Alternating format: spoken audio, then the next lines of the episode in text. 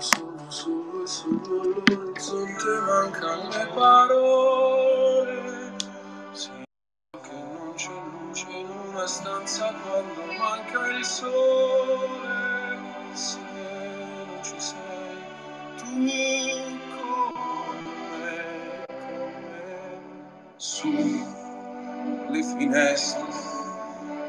Mostra a tutti il mio cuore che hai acceso. Chiudi dentro me la luce What's up? What's up, homie? ha incontrato per strada. Con te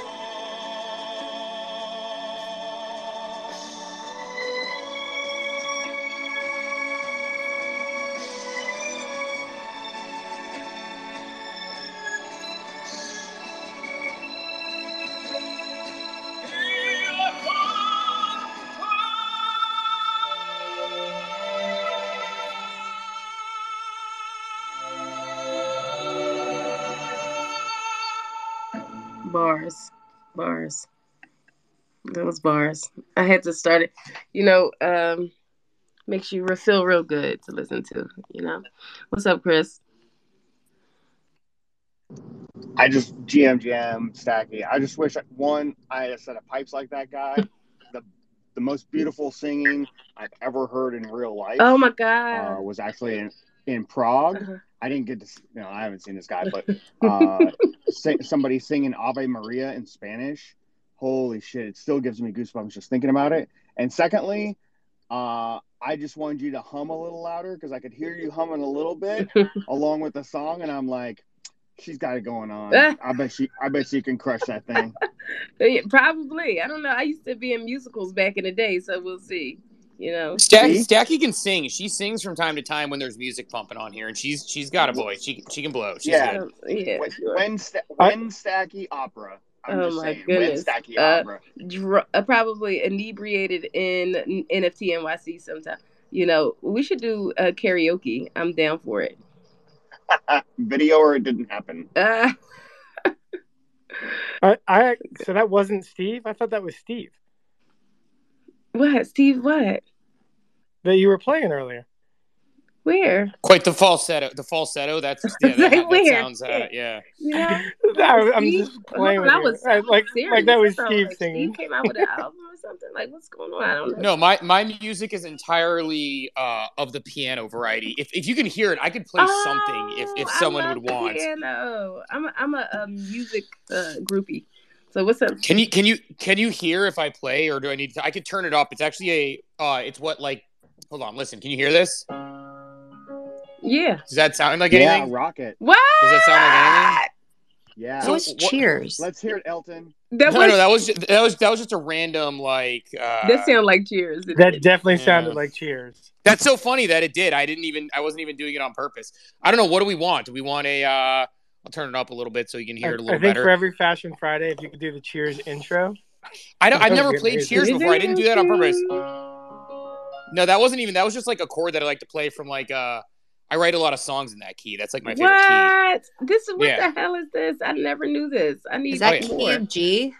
I actually. I don't even know. I play by ear. I never had lessons. Okay. What? Um, and like- you're a like- prodigy? What the hell? You were what? Can you hear? Yeah. Oh, we can hear. Bring it. Bring it. Now, Uh, wow.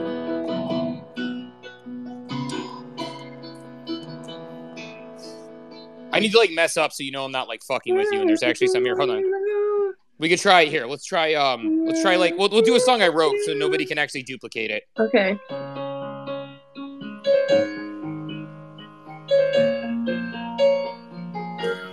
Wrote the song for my wife. Oh my goodness, I'm about to cry over here.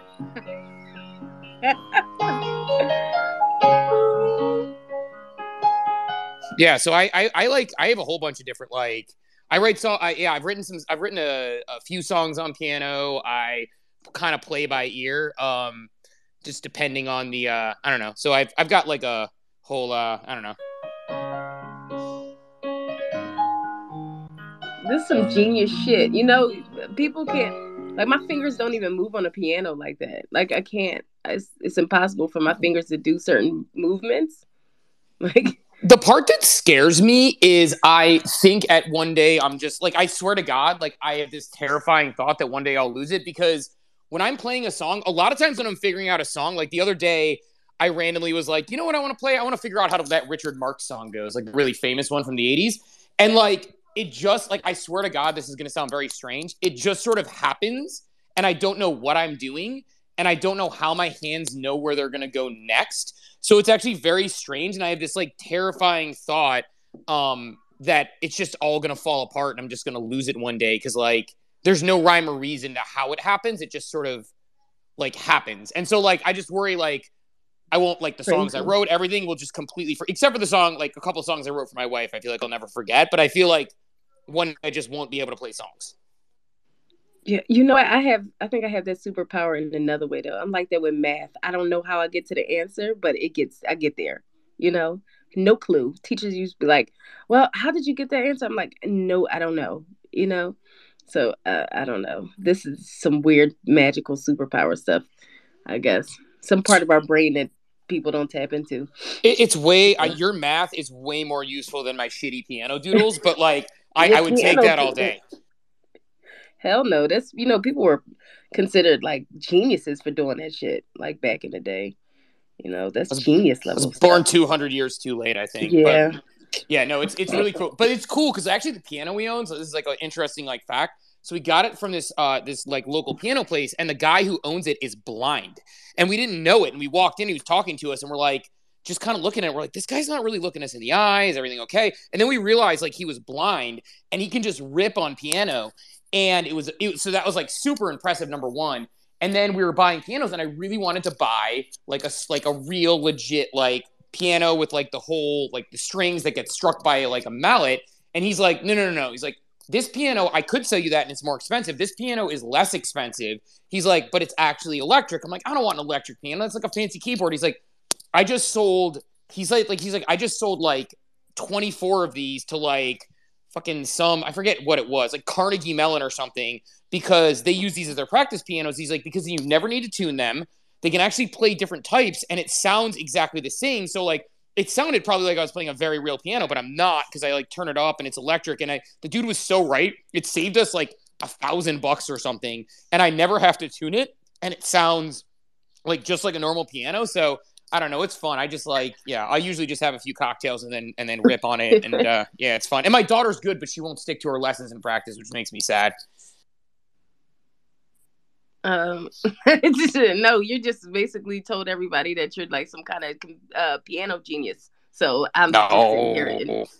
yeah, Uh, you're yeah, Hi. you are. Who? Who are you? Yeah, Hi. I do. I do a lot of good random stuff, like random piano. I can usually like piano. I, actually, any instrument. Uh, true story.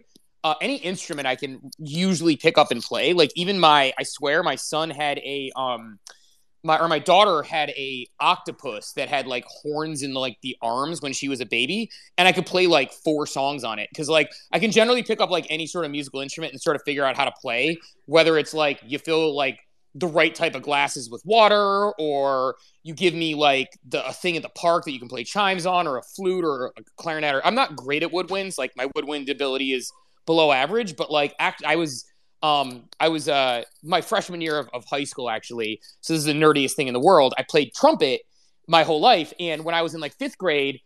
I was uh, I had a cornet at the time, and I was like the fifth cornet because I didn't try very hard. And then I was so pissed that people were in front of me that I practiced. I took private lessons. I worked really hard to the point where by the time I was a freshman in high school, the senior who was the first chair, he was a senior that year, was the principal's son. And I still got first chair in all the solos over that guy, even though it was the principal's son and he'd been the first chair for like a couple of years because I like I, I bodied him so bad when we tried out. Um, so like I always took it like really, really seriously. Yeah, I can I can play the recorder. I'm dying in the background. Can- He's like, my Ri- woodwind abilities are just average. I can play the piano.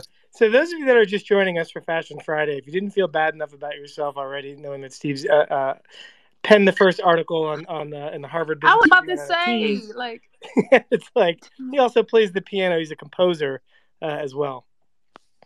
where do we find these people, Steve? Steve, like, you're a genius for real. That's nice of you to say. Like I, I, I, I like I'm not just like trying to like, oh, you're being humble. I really don't feel like that. Um, but no, I just I don't know. It's just something I like to do. Like piano's where I found like a lot of like it's it's super I don't know therapeutic playing. But let's so, let, You- let's let's we can change we can change the subject. We can we see what No, Jenny you got questions now. No, too late, Steve. You got questions from people. Got because I'm I'm just as befuddled as Well, then are. let me tell one more one more story. Then, if we're gonna Go go, ahead, down this go ahead, go one ahead. more story. So my friend, my my senior year of high school, we have this talent show where there's like I don't know. And this is apropos. This feels good because I'm taking my wife. I'm wearing no NFT clothes for the first time in a while. I'm taking my wife out to like a nice tasting menu dinner tonight thing.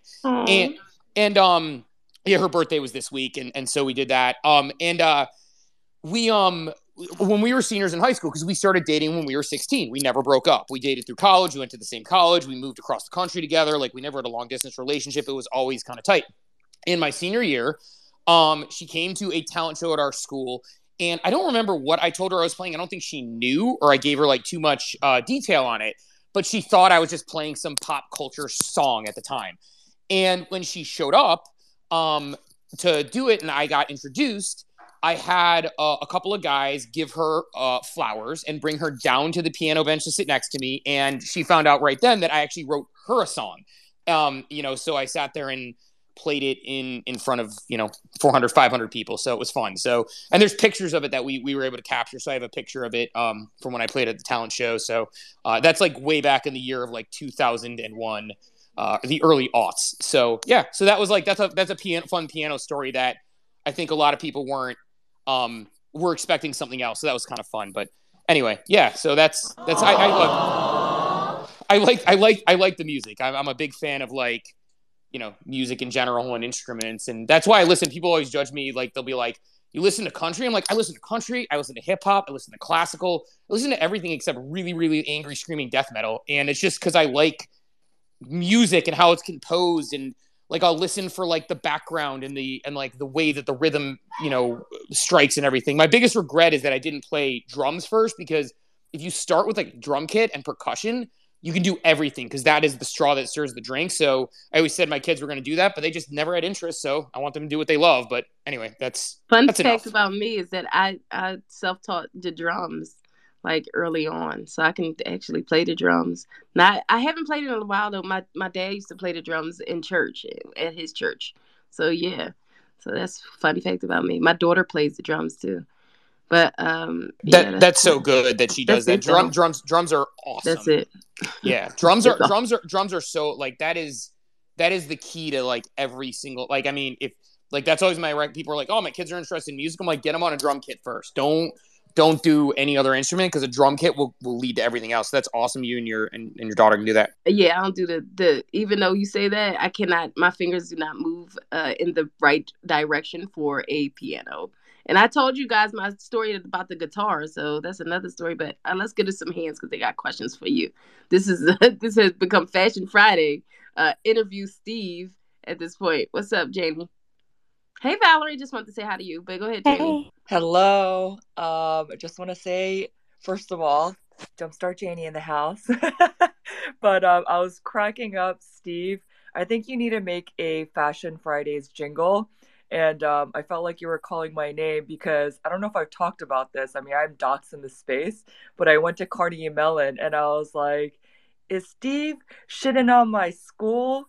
Because, you know, we got bagpipes in division three schools and people driving around robots and actors walking around barefoot and business people on the hustle and grind so i was just cracking up because uh steve you make me laugh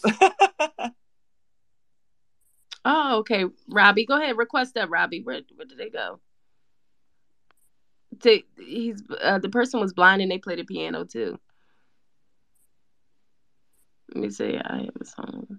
Who typed typed that for that person? All right. I hope they come back. But go ahead. Go ahead, Chris. Hello. Hey, Stacky. Um, yeah, Steve, uh, this is totally unfair for you just to have the first and everything and be able to play uh, the piano so well without any lessons. And I can't carry a tune in a five gallon bucket. So, um, but I I doubled down on what Janie said. You definitely have to write like a a uh, Fashion Friday jingle. I don't know what that sounds like, but definitely got to happen. I mean, my- Uh, uh, I was gonna say I can. I, I guess what I have to figure out what the vibe is we're going for. Number one, and number two, um, something that's um, you know, uh, true like true story also about the no lessons thing. It came up one time in Twitter, and uh, my buddy Drew Crit called bullshit on me, tagged my brother uh, uh, in a tweet, and was like, "Tell me if this is true or not." And my brother's like, "We'll call my mom and report back. Not sure. Don't remember him taking lessons, but want to make sure." Um, because actually, the way I got a piano was my friend Aaron. He's like a varsity athlete, like runner up prom king, like went to school, college to play soccer and stuff. And um, he um, he had a piano in his house. And when I would go over there, when I was in like first, second, and third grade and stuff, I would just start like figuring out like basic stuff, like the Rocky song or the song from like Halloween or whatever. And I'd start messing around. And his his his parents were like, this is our aunt's piano, like literally had like cigarette stains in it or something like that that they gave me. She's like, they're like, do you want this? Because where our kids have zero talent and aren't going to play it. Now, granted, these kids were like super athletes that played like college sports, but they're like, they're not going to touch the piano. So my parents, who like, I, I probably couldn't have even like afforded or wouldn't have used the money to get the piano at the time, got this gifted to us. And for years, I just like would walk up to it and play it in our house. Um, and uh, first, first song I ever performed in front of people was November Rain because that song slaps and has a lot of good piano stuff with a, with with a band. But um, yeah, that's how it ended up um, ended up happening. There's a directional reason for that. Oh yeah, because Drew Drew challenged me and he asked my brother. My brother called my mom. She did confirm no lessons. So uh, it is not. Uh, it is it is in it is in Twitter. It is out there. Uh, the truth has been told because a couple people are like, no, you took lessons. I'm like, no, I don't. Hence why I don't just like pick up a piece of music and run through it, even though I can read it. It's just I have to like hear something and try around until I want to play it. So anyway, that's but that's another story. This is, this is supposed to be about fashion. this is ge- ge- genetic lottery right here. uh, what's up, Valerie? Hello, darling. Hey, I don't know why I couldn't the my screen wasn't working. Anyway, um yeah, Clubhouse Archives wanted me to come in and talk about a story if that's okay. Yes, anytime. Go ahead, Valerie. Yeah, so Louis Vuitton got hit with a cease and desist, which uh you know I'm always happy about since they gave me a brain injury. Um the Joan Mitchell Foundation is threatening to sue Louis Vuitton because they're using one of their artists' works in uh, one of their campaigns.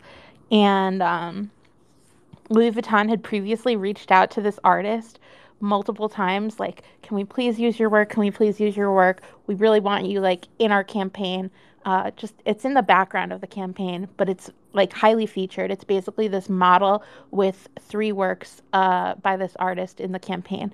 And um, the artist you know the, the foundation said no like we don't allow that. That's not like we don't use co- have commercial campaigns like that. Um, and so louis vuitton uh, uh, they said the foundation said Louis Vuitton subsequently used without authorization at least three works by Mitchell that are currently on view at Foundation Louis Vuitton, a private Paris gallery owned by L- LVMH. So they have the the works in their like they have the works right now. I don't believe that they own them. You know how like with galleries you just have things on show. So I, I don't believe that they're um they're actually eh, belonging to Louis Vuitton. I think if they they actually own them, it would be a little bit more complicated. But they are on view in their property. Uh, so Louis Vuitton owns this gallery, and they shot this campaign at their gallery, but they don't have permission to utilize the work in this in this campaign, and um, and they've been hit with the cease and desist, and the artist is getting what's theirs, which um, feels good. I think that you know it's it's nice to see artists um, getting uh, a little bit of an upper hand against these big companies. Yeah, it's interesting. It's not it's not just like in the you know like almost like blurred or in the background obscure. Um, it's it's actress uh, Léa Seydoux literally in front of this where the entire artwork basically becomes the I mean, it is the background. So it's it's not even like slightly noticeable like you notice that before you notice anything else um, because of the color scheme and what it is. And it's a monet um, which is like yeah it's just it's just very odd that they would i guess do this without permission. Um, so it's it's kind of crazy. I, I don't understand what what the what the deal is. Or is this the or no actually it's mitchell's art that was paired with monet i guess in the exhibition and they just happened to use one of theirs in the background during this whole thing. So that's just kind of crazy that uh that they would do it but kudos for, for so is the is there going to be some sort of compensation for this? Um so i don't believe there's been a lawsuit yet. I don't believe anyone has decided to sue anyone yet but it seems like it's in the works as um it, you know i think that you have to really dot your I's and cross your T's when you go up against Louis Vuitton. Um, I know that from personal experience. Um, had a lawsuit with Louis Vuitton for my brain injury. They are not fun. Um, but yeah, I, I think that, uh, uh you know, they want to do everything right. So sending the cease and desist, good first step. I wouldn't be surprised if they tried to get um, some money for their foundation. Yeah, I mean, do you think do you think uh, LVMH was just like, you know what, they didn't answer our response to this, just do it, and they're not going to want to sue us because thing. they don't want to go up did, against us? They have documentation on everything that that this wasn't this wasn't allowed that like everything has like a trail. So there's a paper trail on everything where they said no we do not approve this. We don't allow like commercial. Um the, like the, the works have very uh and, and have historically had like very strict um, rules about how they can be utilized because they fall under this foundation. Um, and so, like, this is just a, a rule, it, and it doesn't matter if it's Louis Vuitton or any fashion company. Like, it's literally um, p- part of the rules for this foundation itself is that these works are not to be utilized in a certain way. So it, it's kind of their policy.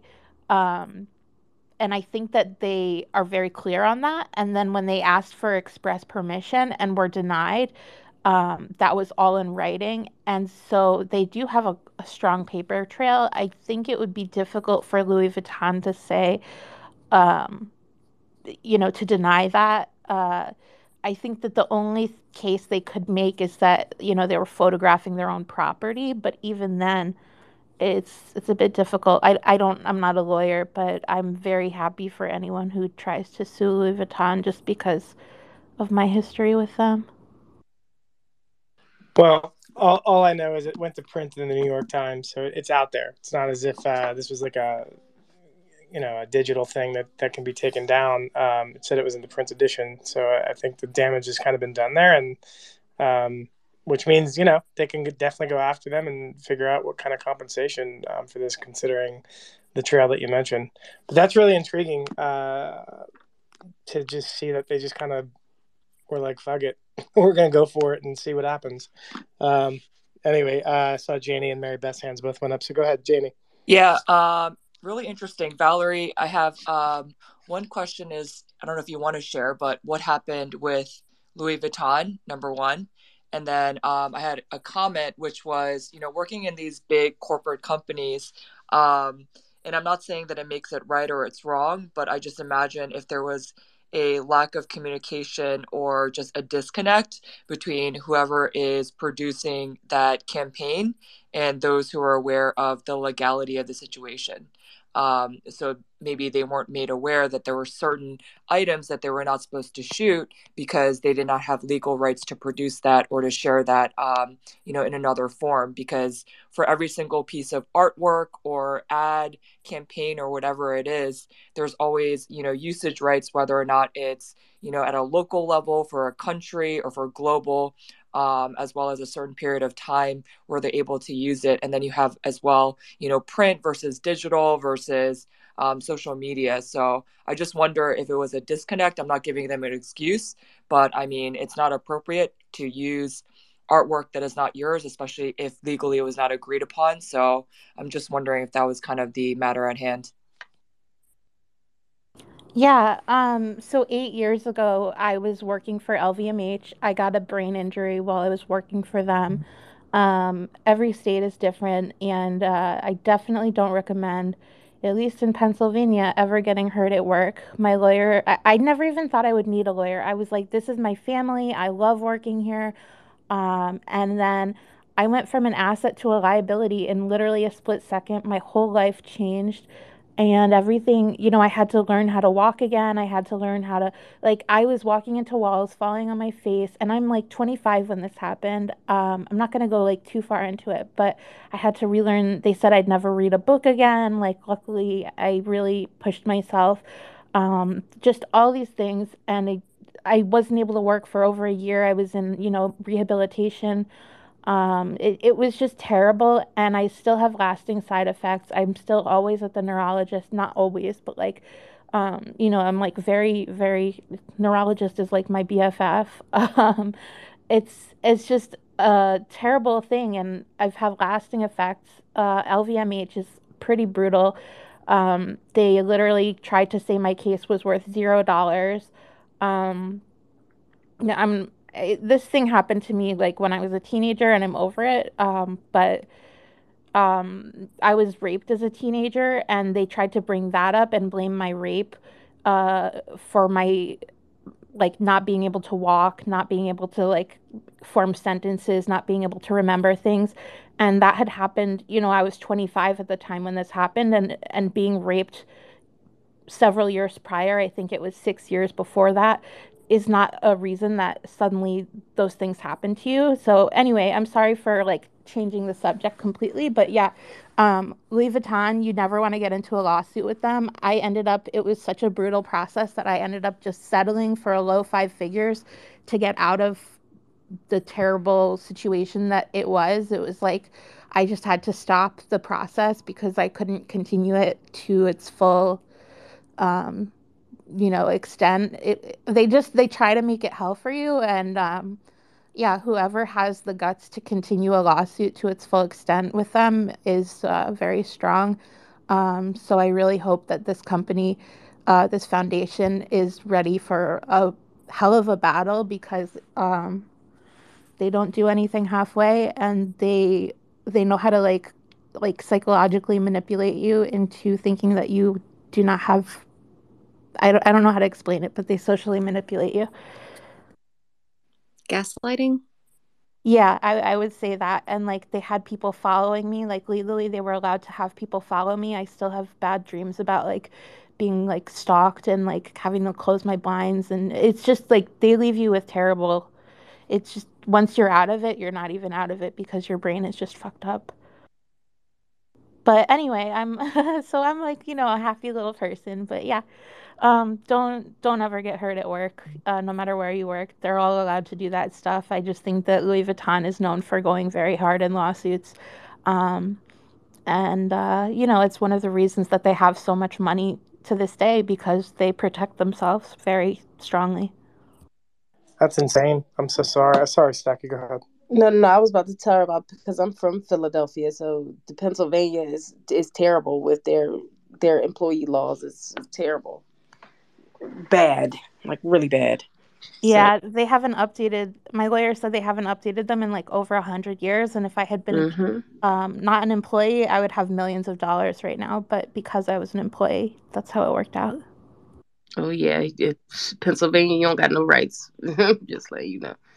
But um, yeah, Louis Vuitton sucks. Yeah, that's terrible. I mean, that's um, that just sounds like they they use their money and their power, and most corporations unfortunately fall into that for a variety of reasons. Um, and that's that's yeah, that's awful. M- Mary Beth, I saw your hand went down. I didn't know if you wanted to add anything on top of that, or or uh, if the uh, question was.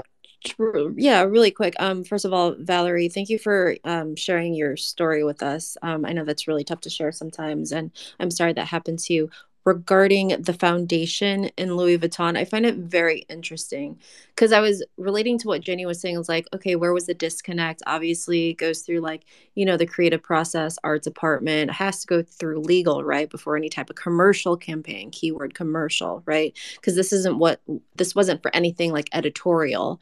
Um, and so I was just like, no, but they run everything through legal, right? Like they have to have some kind of process there. And so I was like, maybe they just like went for it. They're like, F it, you know? And now I'm like, oh, okay, it's a foundation. What are they going to do at most? Like attempt to settle by donating money. It's like, you know, tax incentive, you know, for one side and I guess for both sides. I don't know, but I find it I've I've as Janie was sharing, I kind of had second thoughts, but um that's I, I just find it odd i guess the process or lack yeah. thereof. Well that, that was my take on it. I'm like that it, it kind of appears that they just were like you know F it which is just kind of crazy that that's where we've gotten to um today. I we're just i see a lot more of that which is kind of shocking right? Um and it's almost as if the legal system has gotten so tough and so expensive that I don't you can't prove this, but it, it's almost as if legal advises like, you know, even if you decide to go forward with this, the likelihood that the retribution on this is going to go to a place to where they're fully compensated is low. Um, and that's sad, right? Because to her point, it's like you can't it gets so expensive at one point that it's like the you know pardon the expression it's probably the wrong one but the juice isn't worth the squeeze at the end um, because you have to put so much into it um, so it's just that that's sad. That's that's, that's really, really sad. sad. because it's it really is just a power money play, right? It's just like ah, they're not going to be able to afford to fight it, so might as well just go for it, especially against yeah. a found uh, you know 501c4 or something like that, a nonprofit. That that was kind of always the case, but not really. I just feel like more and more nowadays, I just I hear this more like it's just more often that you just see companies flying in the face of like legally what is illegal, but they're just they just know. Yeah, that's that's rough and tough. So I'm I'm it, I'm really sorry that you had to go through that. So go ahead, Steve. No, I was gonna I was gonna say first of all, Valerie, like similarly, thank you for sharing. Like that's you know awful, awful, awful to hear about, and um, just I hope I, am sure you are, but I hope if, if you know you're incredibly proud of of uh, your road to recovery, just because to hear something like that is extremely inspirational because I think about how I might handle something like that and not knowing how I would take on, you know, you don't know what you're gonna how you're gonna handle a situation like that till you take it on to go through not just the absolute physical trauma that you recovered from, but the mental trauma that went along with it uh, on top of the mental trauma you had stacked from when you were uh, when you were younger. So I just I can't even imagine. So just like you know, I, I hope you're really proud of yourself and, and how you've been shaped by that. So I, I mean, obviously that's something that I take away from that story, and I'm always constantly inspired when I meet people in spaces like this and get to you know and, and have the opportunity to hear about uh, you know those sorts of um you know triumphs of of you know just you know how just just to live a normal life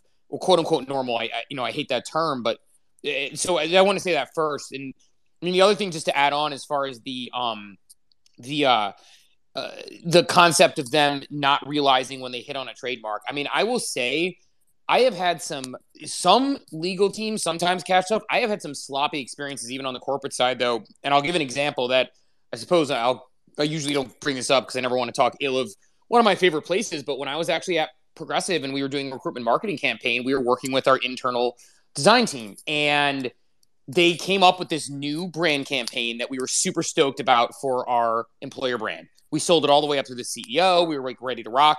And then we have this conversation where we're like, wait a minute, did anybody legal legally check on the trademarks on these? Maybe we should do that real quick we found out that the one that we had sold up up all the way that we were like getting ready to go public asset with assets with not only did they somehow miss the legal step there um, but not only was it being used by another uh, company as a campaign slogan it was being used as a recruitment marketing campaign slogan. And not only was it being used as a recruitment marketing campaign slogan by another company that other company was one of our chief competitors. And just the lot like and it's not that you know anybody like it's just there's so many ways that things can fall through the cracks there. And and look to, to, to the point that you know james and and, and mary beth made like absolutely a thousand percent 99% of the time the legal teams catch that.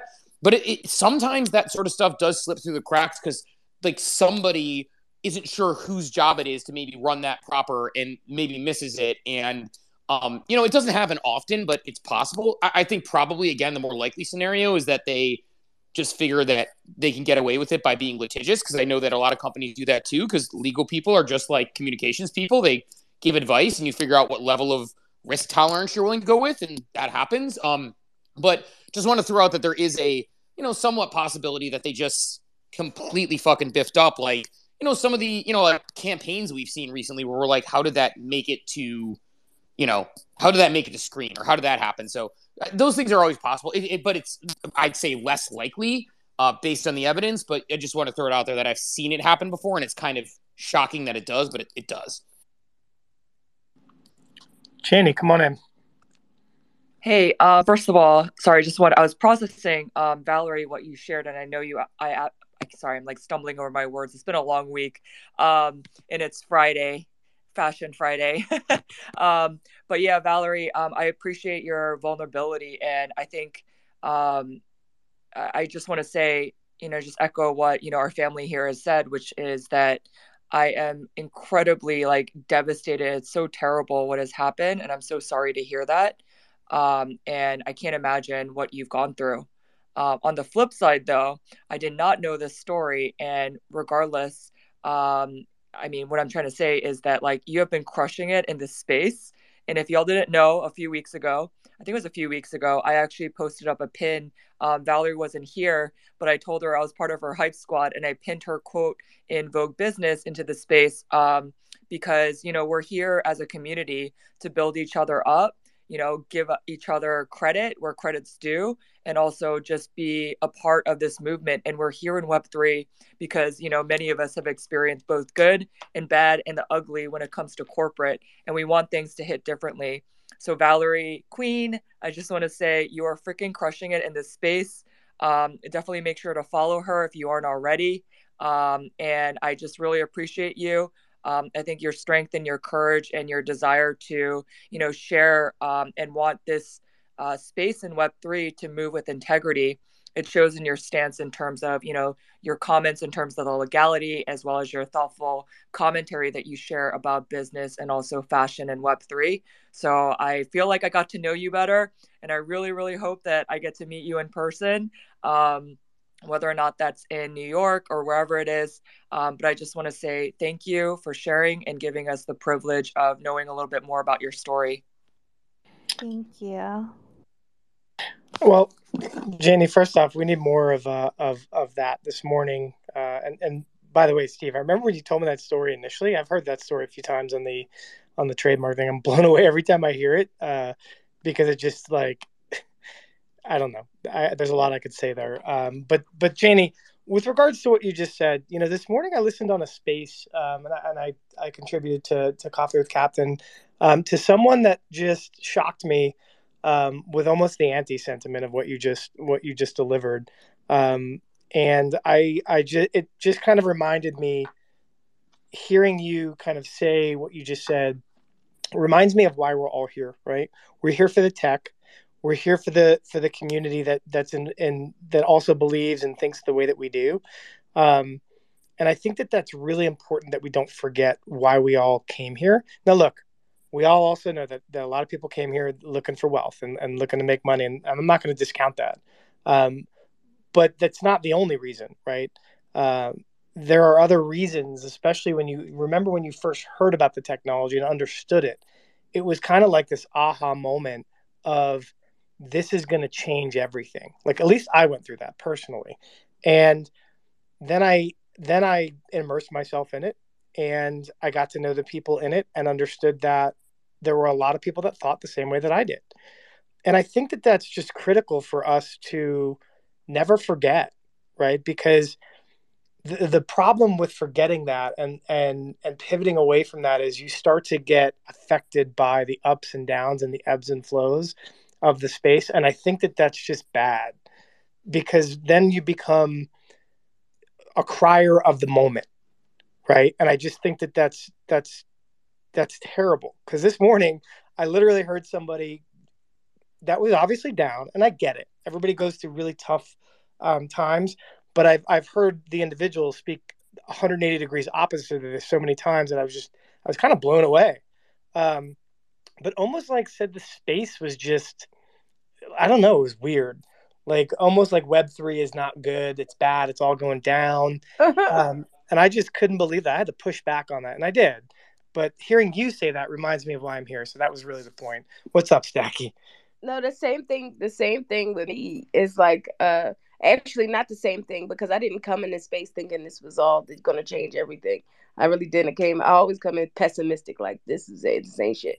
But um, you know, it got to to me things things that test hardship and and have those tests of hard times and still can stick around that shows me right there like okay this can change something this is worth it and this is gonna survive so you know uh now that we're in this market and you see all the fluff and everything is gone now, right? I think now is really the time where you see what what it like the bones are you can see the bones now like you can all the fluff and all the meat is gone and now you see the bones and you see what everything is made of like what is what is it what it consists of so i think uh now you're seeing the build the people who are actually building real shit here um I'm talking about real stuff. I'm not even just talking about PFPs. I'm talking about uh, actual technology that's going to take us forward 20 years, 100 years. You know, I shared a post earlier about uh, how a friend of mine is building AR technology uh, inside of buildings, right? Infrastructure. And, and, you know, I was talking to him about how he's to, is he to try to incorporate blockchain technology in within like the building and how, what that looks like I'm talking about years into the future. You know what I'm saying? So that's like what I'm interested in. Like that's the core for me. Like where is this going to be in 20 years? Not right now. It's cute, you know, but but uh for so for somebody to say, "Oh, this space is this and it's that." I mean, currently maybe it is, but I mean, I I rather be around during the hard times and uh grow with something than than say, "Hey, you know, oh, it's not cute, right? It's not good right now because, you know, uh, it's looking a little ghetto out here. But um, you know, you stick in through the hard times, then and you but you see who's working and how hard people are working to build something and build technology and make sense of it all. You know, it makes me want to stay more. It makes me want to work more and work with more more of the people who are here. So, whoever said that, yeah, no, they weren't going to make it anyway.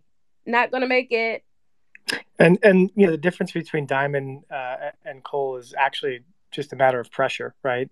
And and there is a line there. So I just think when when pressure goes up and these people want to fold their tents, I, that's just crazy to me. It's like, why did you get into this in the first place? Um, we're literally just scratching the surface. So I don't know. I just Wait, stuck wait, out. wait, to me. you said you said what about diamonds and coal? Well, the difference between diamond and coal is, is just a matter of pressure, and it's That's not. that that's that's one that's one of my faves. That like like somebody will be like you'll go be going to like an important presentation or something. I would always be like, no pressure, no diamond. You know what I mean? Like It's and, true. Then, and then I'll then I'll make a Jay Z reference and say, you know, because pressure bust bust pipes, right? You know, and and yeah, but yeah, I like that. I like that. I'm gonna take well, that. it's look, it's, it's I you know I always say I this is something I said for a long time. There are two types of people in this world. When you apply pressure to them, some fold and some focus. And and I've always just been one that that focused. Um, and maybe it's because I've always been up against pressure, but to see people fold in in an industry like this. Um, and look, everybody's got their own reasons. They got families. They got th- like like. So I'm not gonna say like, you know, you can't turn that around and i'm forever going to view you in a, through a specific lens but yeah yes but um i just i don't know anyway let's go to girl in the verse and janie as well sorry sorry yeah, sorry. go, I, I, wanna, I was gonna say I want to let girl in the verse in here, but uh, you said the two types of people thing. Some of my favorite uh, old school things that I used to use to twist people's brain into a pretzel is say there's two types of people in this world: those who put people into two nondescript large categories, and those who don't. Which one are you? Um, because then it's sort of a paradox, but that's or like or or you could do the things that, that if there's two things I'm good at, it's under delivering. But anyway, let's go to uh, girl in the verse. Hey everyone. Oh my god, Valerie bringing in the heat tonight. I was like I'm getting ready for a girls night that I haven't done in a long time and um oof, this week has been so um I've just been dealing with a lot of, you know, everything in this space, all the darkness I'm just so happy that some of them have left so we can make room for some new people. Um, it's been really hard this week, and I just want everyone to know that although I am here and I do some funny little snippets out online, it's not easy, and it has not been easy for myself this week. There has been so much negative negativity, and um, I just I, I really am with you, Valerie. I I could never, you know, put myself like I could never understand what you're going through because I, I I'm not going through it. But I am just I want to extend my hand to you. Um any words of encouragement I can send your way, any sort of prayer I can send your way, but also to everyone out there right now who is feeling any feelings right now. Um I even wrote it in my newsletter this week because it's just been so negative. There's been so many pushbacks. But I will say, I am so grateful for the people I've met in this space. Uh, and I, you know, I wrote in my I, like I have my newsletter open up here, and I and I wrote it. I typically spend more time online chatting in Twitter Spaces than I do with my high school friends. And I am I've entered this space because of magical people, and I'm still here because of a lot of you in this space, and I really do not take any of you for granted. I appreciate each and every one of you. Um, and I feel so lucky to have met each and every one of you, some of you in real life, some of you just online. Um, and I just want to say we will we will hold this boat and we, you know, I am so I just I'm so grateful. You know, it's been very difficult, but I keep reminding myself why I'm here. And for a lot of us, we're here because of each and every one of us. You know, Web3 would not be possible if it wasn't for us in this space. So thank you all so much. I just wanted to say that because it's been just so difficult. I love you all, and I'll be, uh, I'm here. I love I love you too, girl. Uh, you need to contact me if you're feeling bad. You know, you are my friend. Uh, if you're ever feeling bad, just don't feel like you can't talk to me.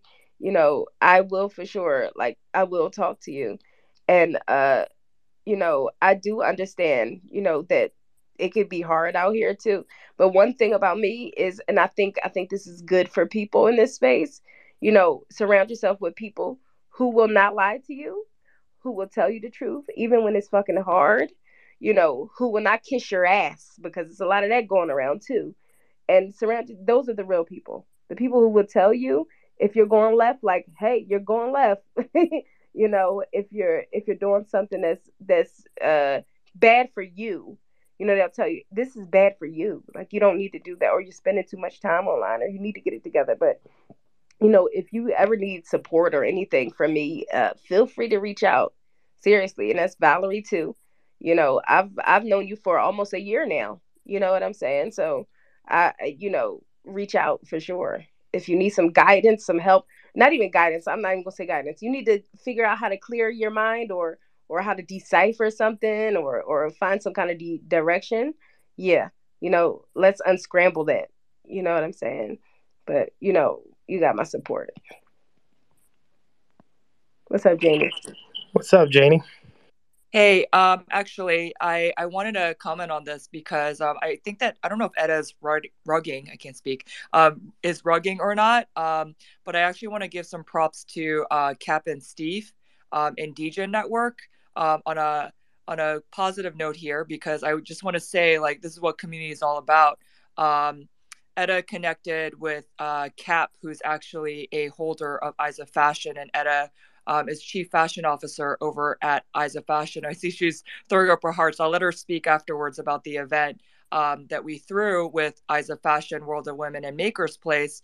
And because Cap's daughter is a holder, um, her work was actually shown at this exhibition, right? And um, we were also invited to speak um, because of of Edda's um, you know extension of you know getting Cap's uh, artwork on there and just his support um, and just being a male ally within the space, especially for women and non-binary, which is really important.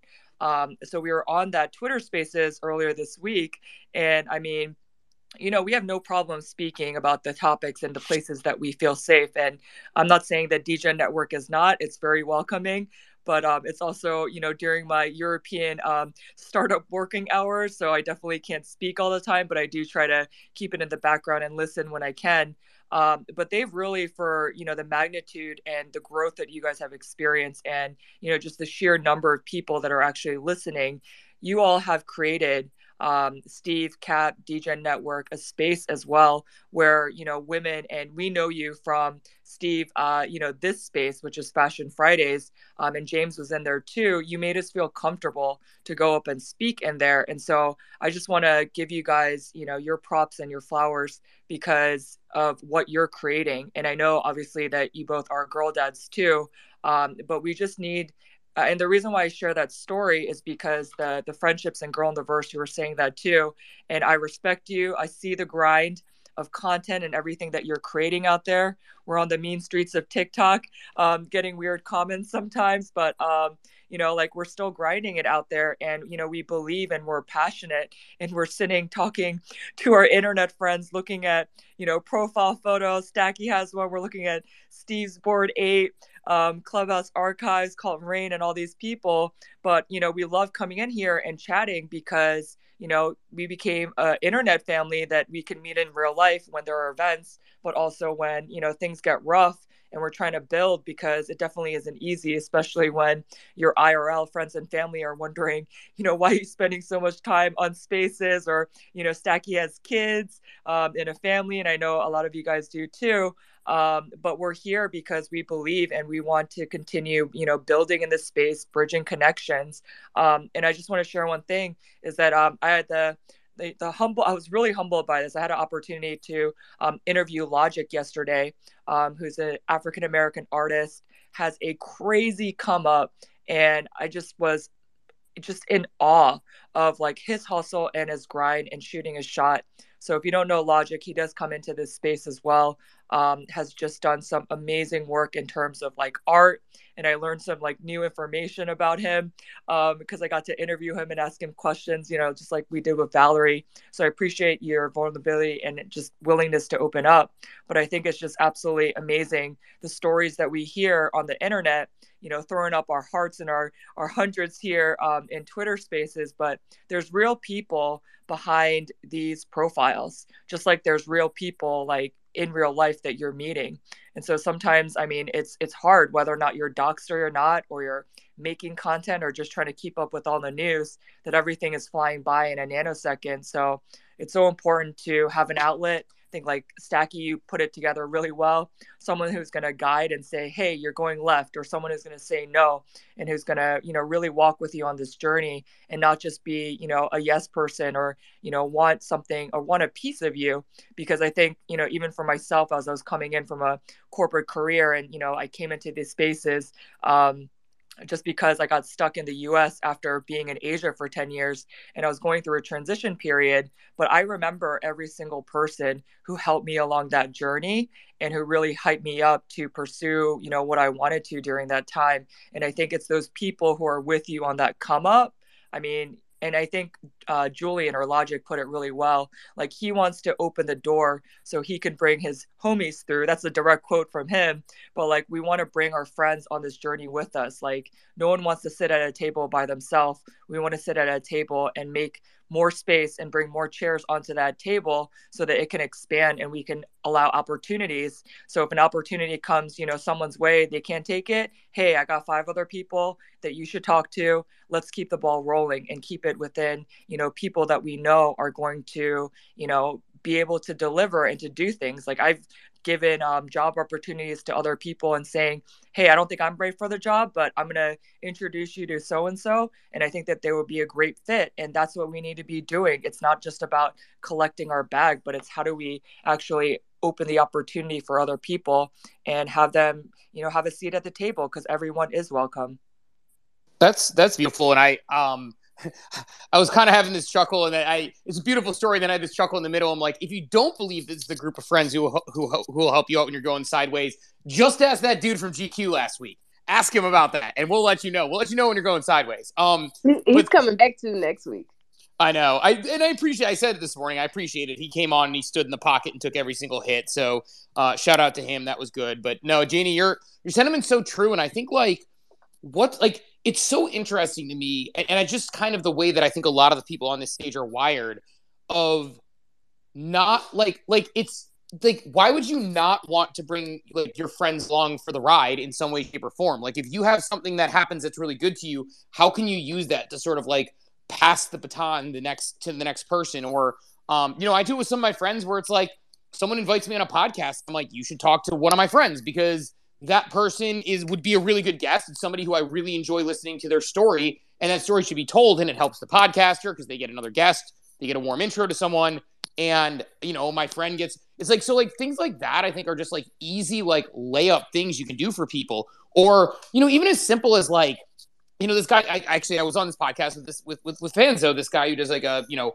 who does uh, NFT 365, and like he um he has this whole thing where he's like, it costs zero dollars, zero gas to like, retweet, or comment on something that you think is good.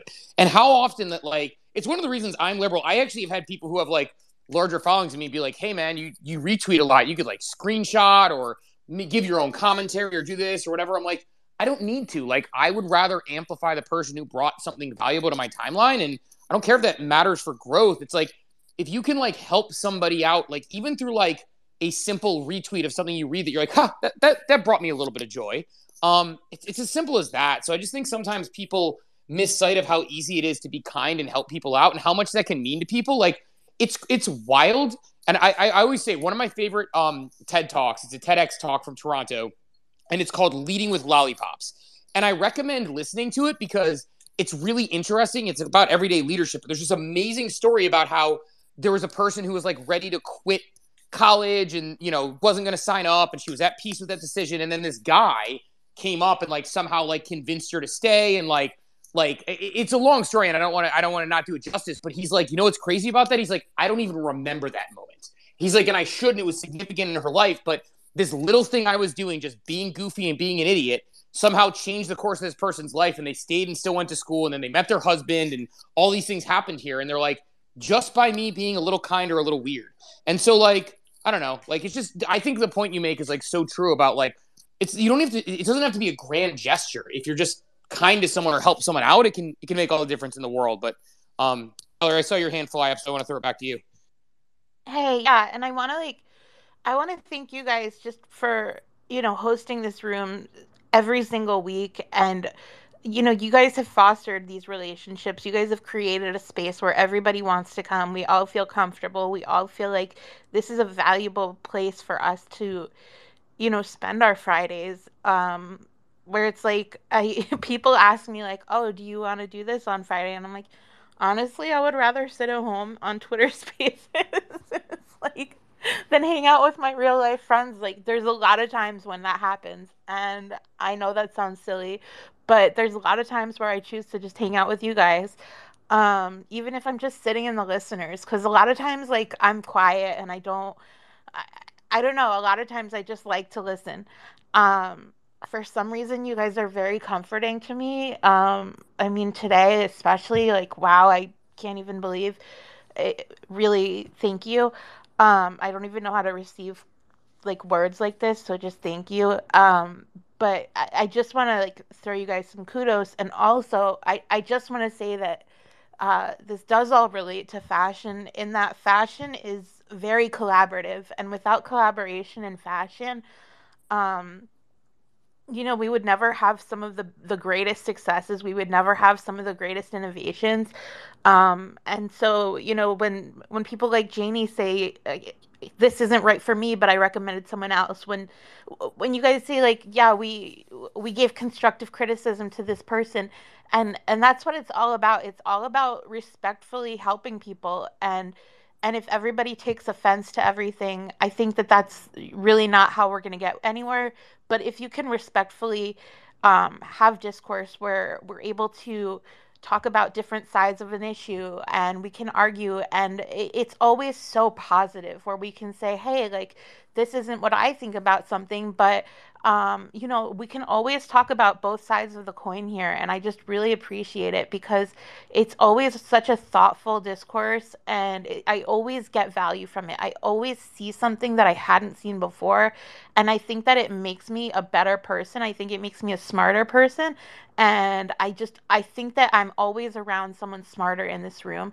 Um, and I, I, I don't know, like there's something about this group of people, and I'm constantly meeting more people in this group, which is great because you all have wonderful networks. But I, I just want to say that it all comes back to collaboration.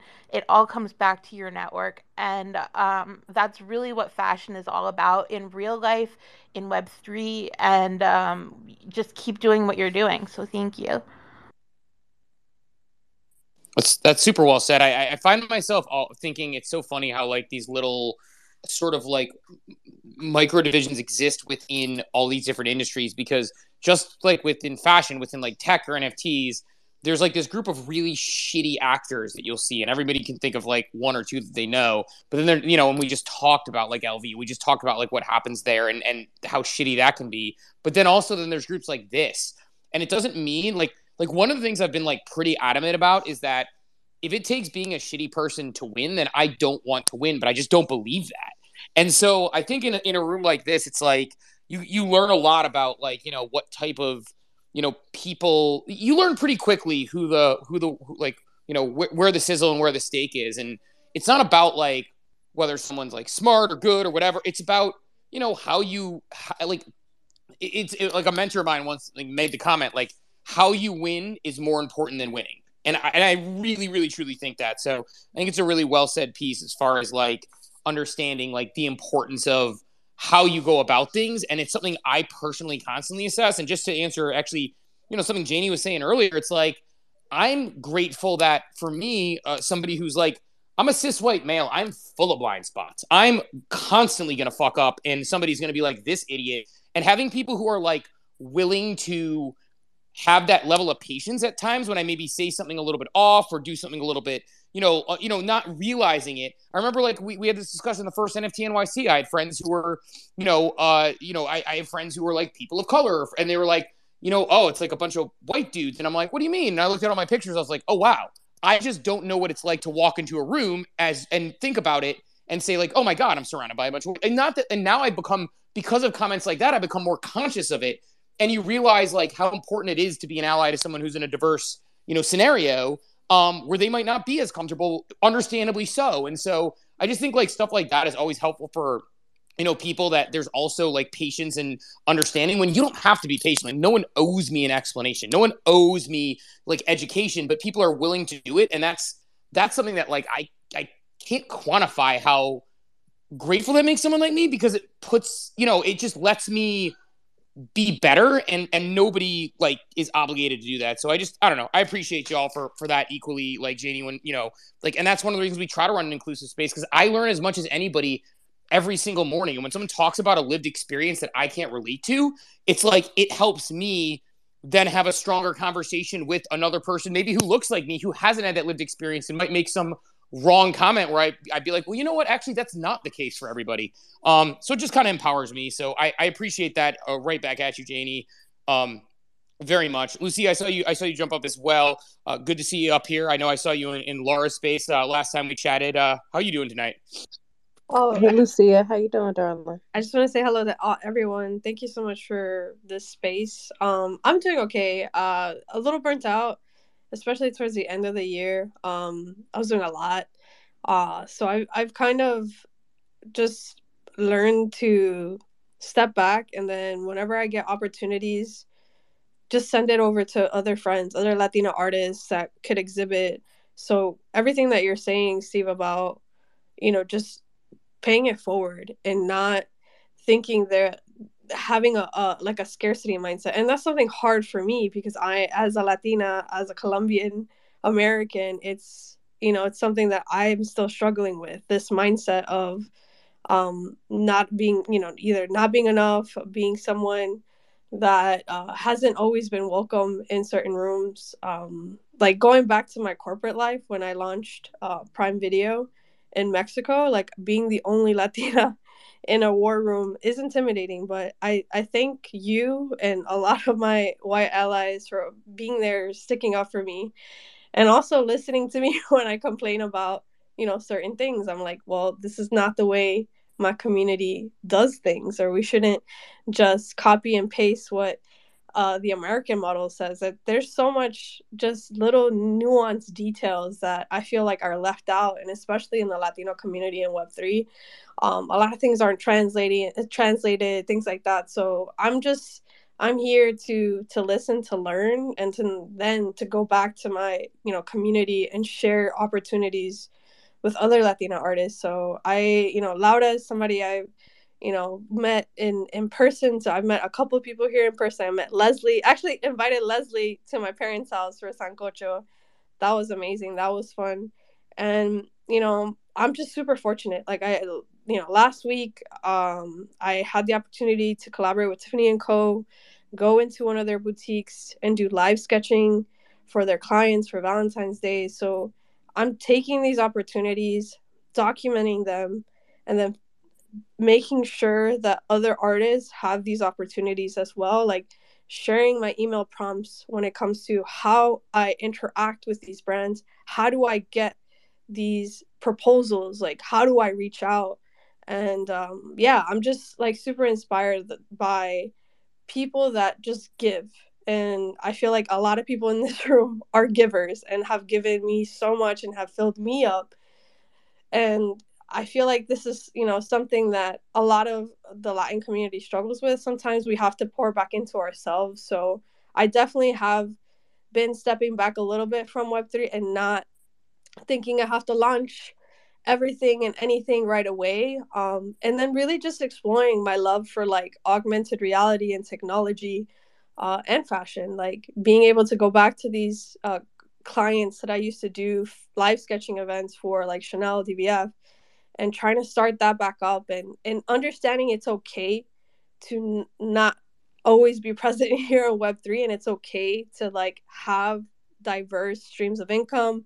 It's okay to just give yourself grace. Like i feel like a lot of people maybe in web3 think that they have to be here 24/7 they have to be on 24/7 and i think um, the first thing we i i learned this year is i need to establish habits that protect my my peace, my sanity, and my energy. Um, and not you don't have to always pour into like everybody else's cup, but pour into yourself first and then if you if you can go ahead and, and pour into others because i feel like i really depleted myself towards the end of the year and it's something like again as a latina you learn you learn about how fast the space moves and you don't want to miss out and i feel like a lot of people fomo into certain things and i think it's it's best at least for me to step back and support when i can and then you know, step back when I need to step back. So just want to say, I hope everybody is having a good Friday and um, to take some time to do something that you love this weekend.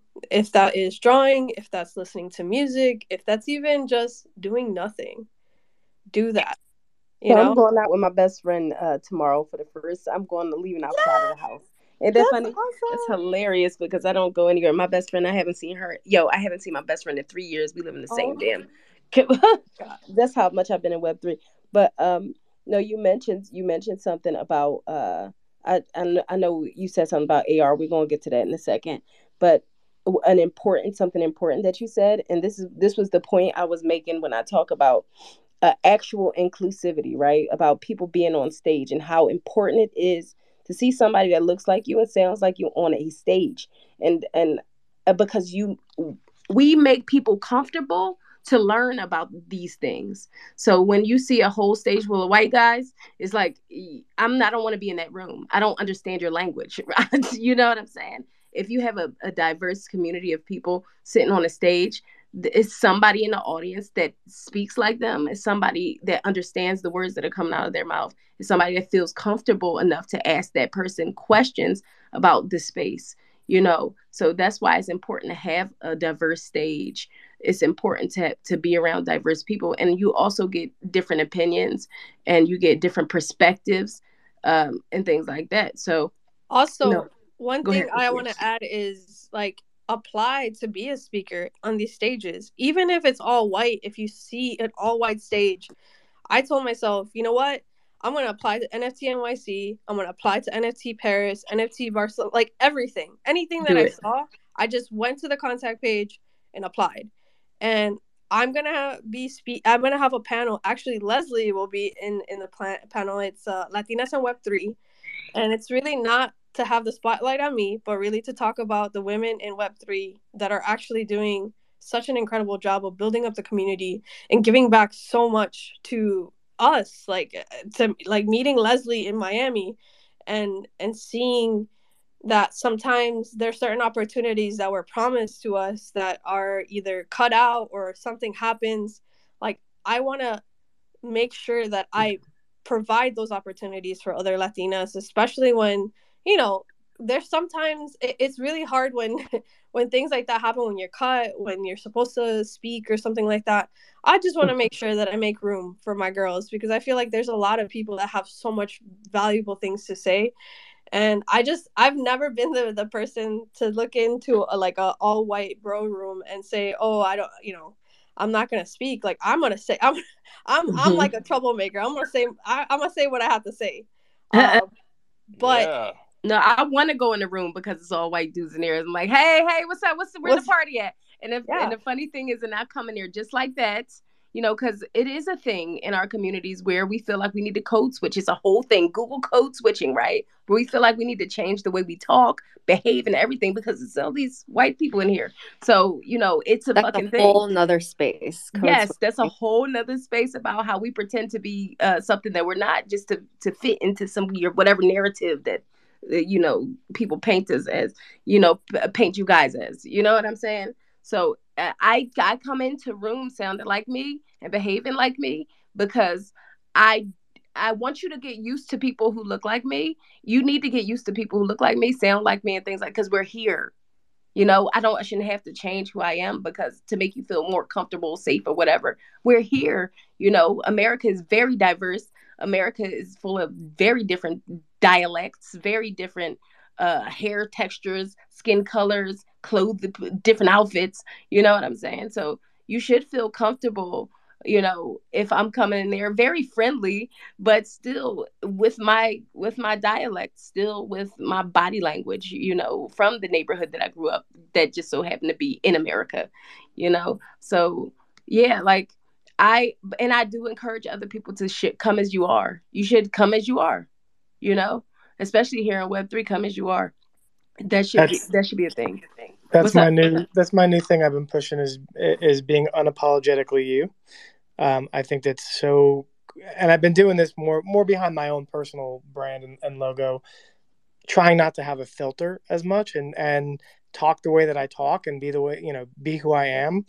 Um, and I've been actually trying to do that more intentionally because I do think that that is also a problem, uh, especially when we're all, you know, we have PFPs and and and whatnot.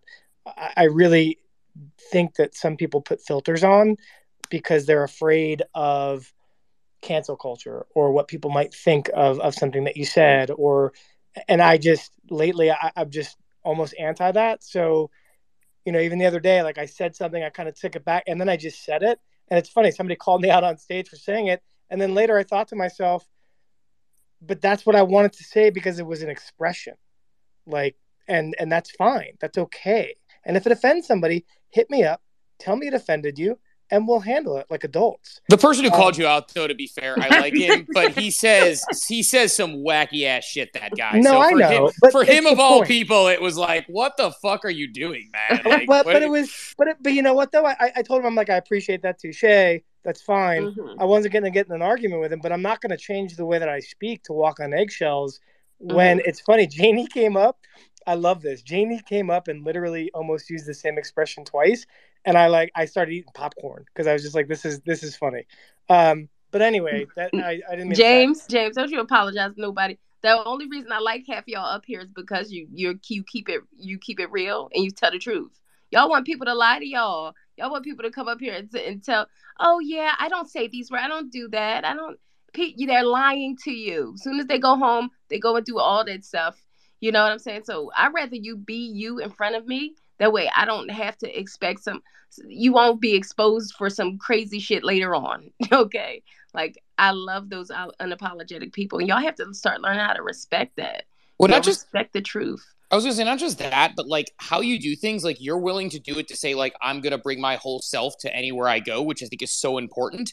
But what isn't so important about that is like the reason to me, like I think representation matters because what I don't want is like someone like my daughter or my friends or other people saying I can't because they don't. And seeing somebody, you know, seeing like Lucia come up here and speak and apply to all the different stages. Seeing, um, you know, I have a friend. I won't say who it was because I don't know if she wants to tell the story, but she got put in like what they thought was like a complimentary thing, like a female stage, but it was kind of a side stage. And she was like, "I'm not speaking on this side stage, and you know, going to be this person who's kind of put into this box." And so I think that that it's just it's very interesting, but representation matters so so much because you know I, I think about like I, I've told this story before, but the conversation I had with my daughter when well you know the presidential election happened and Kamala Harris was vice president. She's like, that means I can be vice president. I'm like, no, that means you can be president.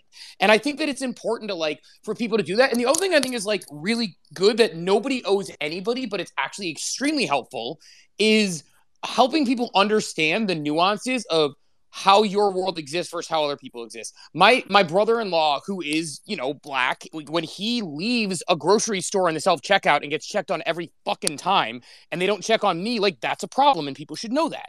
When you know, like people when I when I hear the story of my friend Tony and how he has to teach his kids to drive versus when I'm teaching my kids to drive because he has to be worried about what happens when you get pulled over, like that's a conversation that should be had. And like people are almost afraid of those conversations. And what bothers me is like, I'll just call it what it is.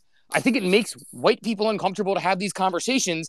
And so they just try to avoid them or push them off to the side or try to give some reason that they shouldn't exist. And I'm not like demonizing, like, it's not like all white people are evil. It's just they don't know the difference. And I think when they get uncomfortable, a lot of them are like, oh, that's not my problem. It's like, well, guess what? Like, it's a reality. And like, I find the, the, the part that makes me sad is it seems to be like, when I have friends who have a friend who's a person of color or a female or something, and something bad happens to them, they're like, oh no, it's my friend. Now I get it. It's like, well, it shouldn't take that. Like, it should be as simple as like taking people at their fucking word and like, I don't know. This has been like one of those subjects, like, especially when I was doing recruitment marketing stuff, when you start learning like, men apply if they meet 70% of the criteria women only apply if they hit 100% and then you have to fight with your recruiters to pull back on preferred skills because you want to get a diverse pool or you know like realizing that there's biases in your process or realizing actually you know stacky the story you told about the stage when you're like an all white stage it's like you know it's like when there when somebody when we were trying to recruit getting more diversity into one of our offices at one point and we're like what's the problem? And then our diversity recruiter tony the one who i mentioned who um you know talk to me about how he had to teach his kids how to drive differently when he goes to that office and he's like well you have this picture when i walk in of everyone who works here and it's you know 27 white dudes and there's no person of color like why would i'm not going to be able to bring someone in here because they're going to be uncomfortable with it and like those are very real, very uncomfortable conversations that are important to have. And it doesn't mean, and I think the misconception people have is like, people think that like giving people like validation and letting them feel heard if they're like uh you know a like you know person of color a woman whatever it may be a non-binary person you name it they somehow think that that's like them being attacked for being it's like they're projecting it's like no no no no no this just means that we're understanding what the playing field is here and how we can improve it and kind of do it i don't know it's just like one of those things that gets me frustrated i know like i'll i'll shut up on that but like it gets me fired up but i just want to say make sure i said like you know people like uh, you know the people on the stage who do approach those stages like like thank you for setting examples for people like my daughter very personal or my friends to be able to say you know what i can do that too because i see this other person doing it um that that like warmed my heart to see so i appreciate y'all all right i guess we can get to some hands because you know I got you. Go. Uh, who who was first here? Was it jo- was it Janie? i think it was Lucia, Les- leslie leslie, was next Leslie, yeah. come on in. Yeah Hello, hello, everybody. Steve, I love that you tell your daughter, no, you can't be vice president. You could be president. I tell my daughter when she's trading stocks, she tells me, I'm going to be a millionaire. And I'm like, no, you're going to be a billionaire. But going back to Lucia, thankfully, you're taking time for yourself and filling your cup because you are a giver. And James, you said about cancel culture. Cancel culture is freaking real. And when I first entered this space, too, one of the advice that Mary Beth also gave me a lot is, you know, protect your brand, build your brand, be yourself. And then when I was building my brand and going into spaces, sometimes, you know, you want to let loose a little bit because you're serious, you're trying to build a brand. And I would go in through all accounts, you know, to try to protect that. And Stacks also got to get to know me. And she's like, Leslie, you have a sense of humor. You're funny as heck. Let people get to know your real you, your real self. And, you know, one of the things that I always say is like, you're not going to be everybody's cup of tea or cup of coffee and vice versa. And I'm like, you know, I'm saying that always, but then I'm also protecting my image by going in with all accounts and being myself in those. So when Stacky was like, no, be the real you, let people get to know you. So when I started showing up with me, myself, I started even getting DMs or tags and people telling me, you know, it's kind of refreshing to see you in a different light because I can have this persona of trying to be professional all the time. But sometimes, you know, we just want to have a little bit of fun. We do want to have um, a different environment and let loose without having to always be constantly judged because we're trying to build something. And I mean, it's it's the culture that we're living in. It's like everybody's watching you. Everybody's looking at every single move that you do. And when you're trying to protect yourself, it's like you're either damn if you do, damn if you don't. It is what it is. It ain't what it ain't. But at one point or another, what I've learned as I continue to grow is I'm going to show up as who I am, whether it's in the day, whether it's at night. And you either like me, you do, you like me if you don't, but I'm going to be okay with that because that's a you problem and not a me problem. Yeah, fuck them and feed them beans. Uh, Leslie, for for real, like, uh, and I said that too when I came into the space. I mean, I came in as me. You're gonna get me, and if you don't like me, then you can go somewhere else. Uh, I think Cap. This is Cap's story about how all those damn no's. How many was it, Steve? Like sixty thousand no's and like one yes. yeah, yeah. He killed basically the entire Ohio State campus, which was like fifty thousand people, and they would they would race to a, his friend and him would race to get hundred no's first. And Stacky, I don't think just one more time before we let go. I don't think you realize how inspiring the way you approach things is, and I just want to make sure you're appreciated or understand like the example you set from how you approach things and how like that's not easy. And so it just just so you understand like like not just leading this space, but how you approach things and say you're going to get all of me. Like that is a very, very hard thing to do for anybody. So like to be able to do that is just, I think, really awesome. So I just want to make sure I said that um as we keep going, you know, going down hand. So you're you're the best. But I think I think we had Meeves, uh, Lucia, Janie, and then uh, uh, Empress jumped on stage as well. So Meeves, I think you're next. Come as you are, as you were, as I want you to be. Hey, what's going on, y'all? Man, like there, there's so many. No, you didn't just do I had that. to. I, I had to. I didn't have, uh, you know, a Walkman or whatever available. so I had to do it a cappella. But um, nah, dude, like y'all are saying a lot of salient uh, facts today, and there's a lot of power in being seen. I think the biggest, you know, um, sort of critique that we have as uh, quote unquote colored people, um, you know, in the modern world is that we're not seen.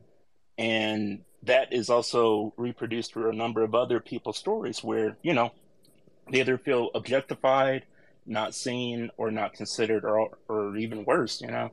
So just being seen itself, you know, like I, I tell people um, that the reason why you do like a head nod to somebody when you know you're walking down the street or whatever is because that's a silent way of communicating that I see you. You know, not that we're friends, not that we're buddy buddy or whatever, but that I see you, I acknowledge your existence. So many times in modern day living, um, you know, a person of color does not feel they feel like a mannequin or worse.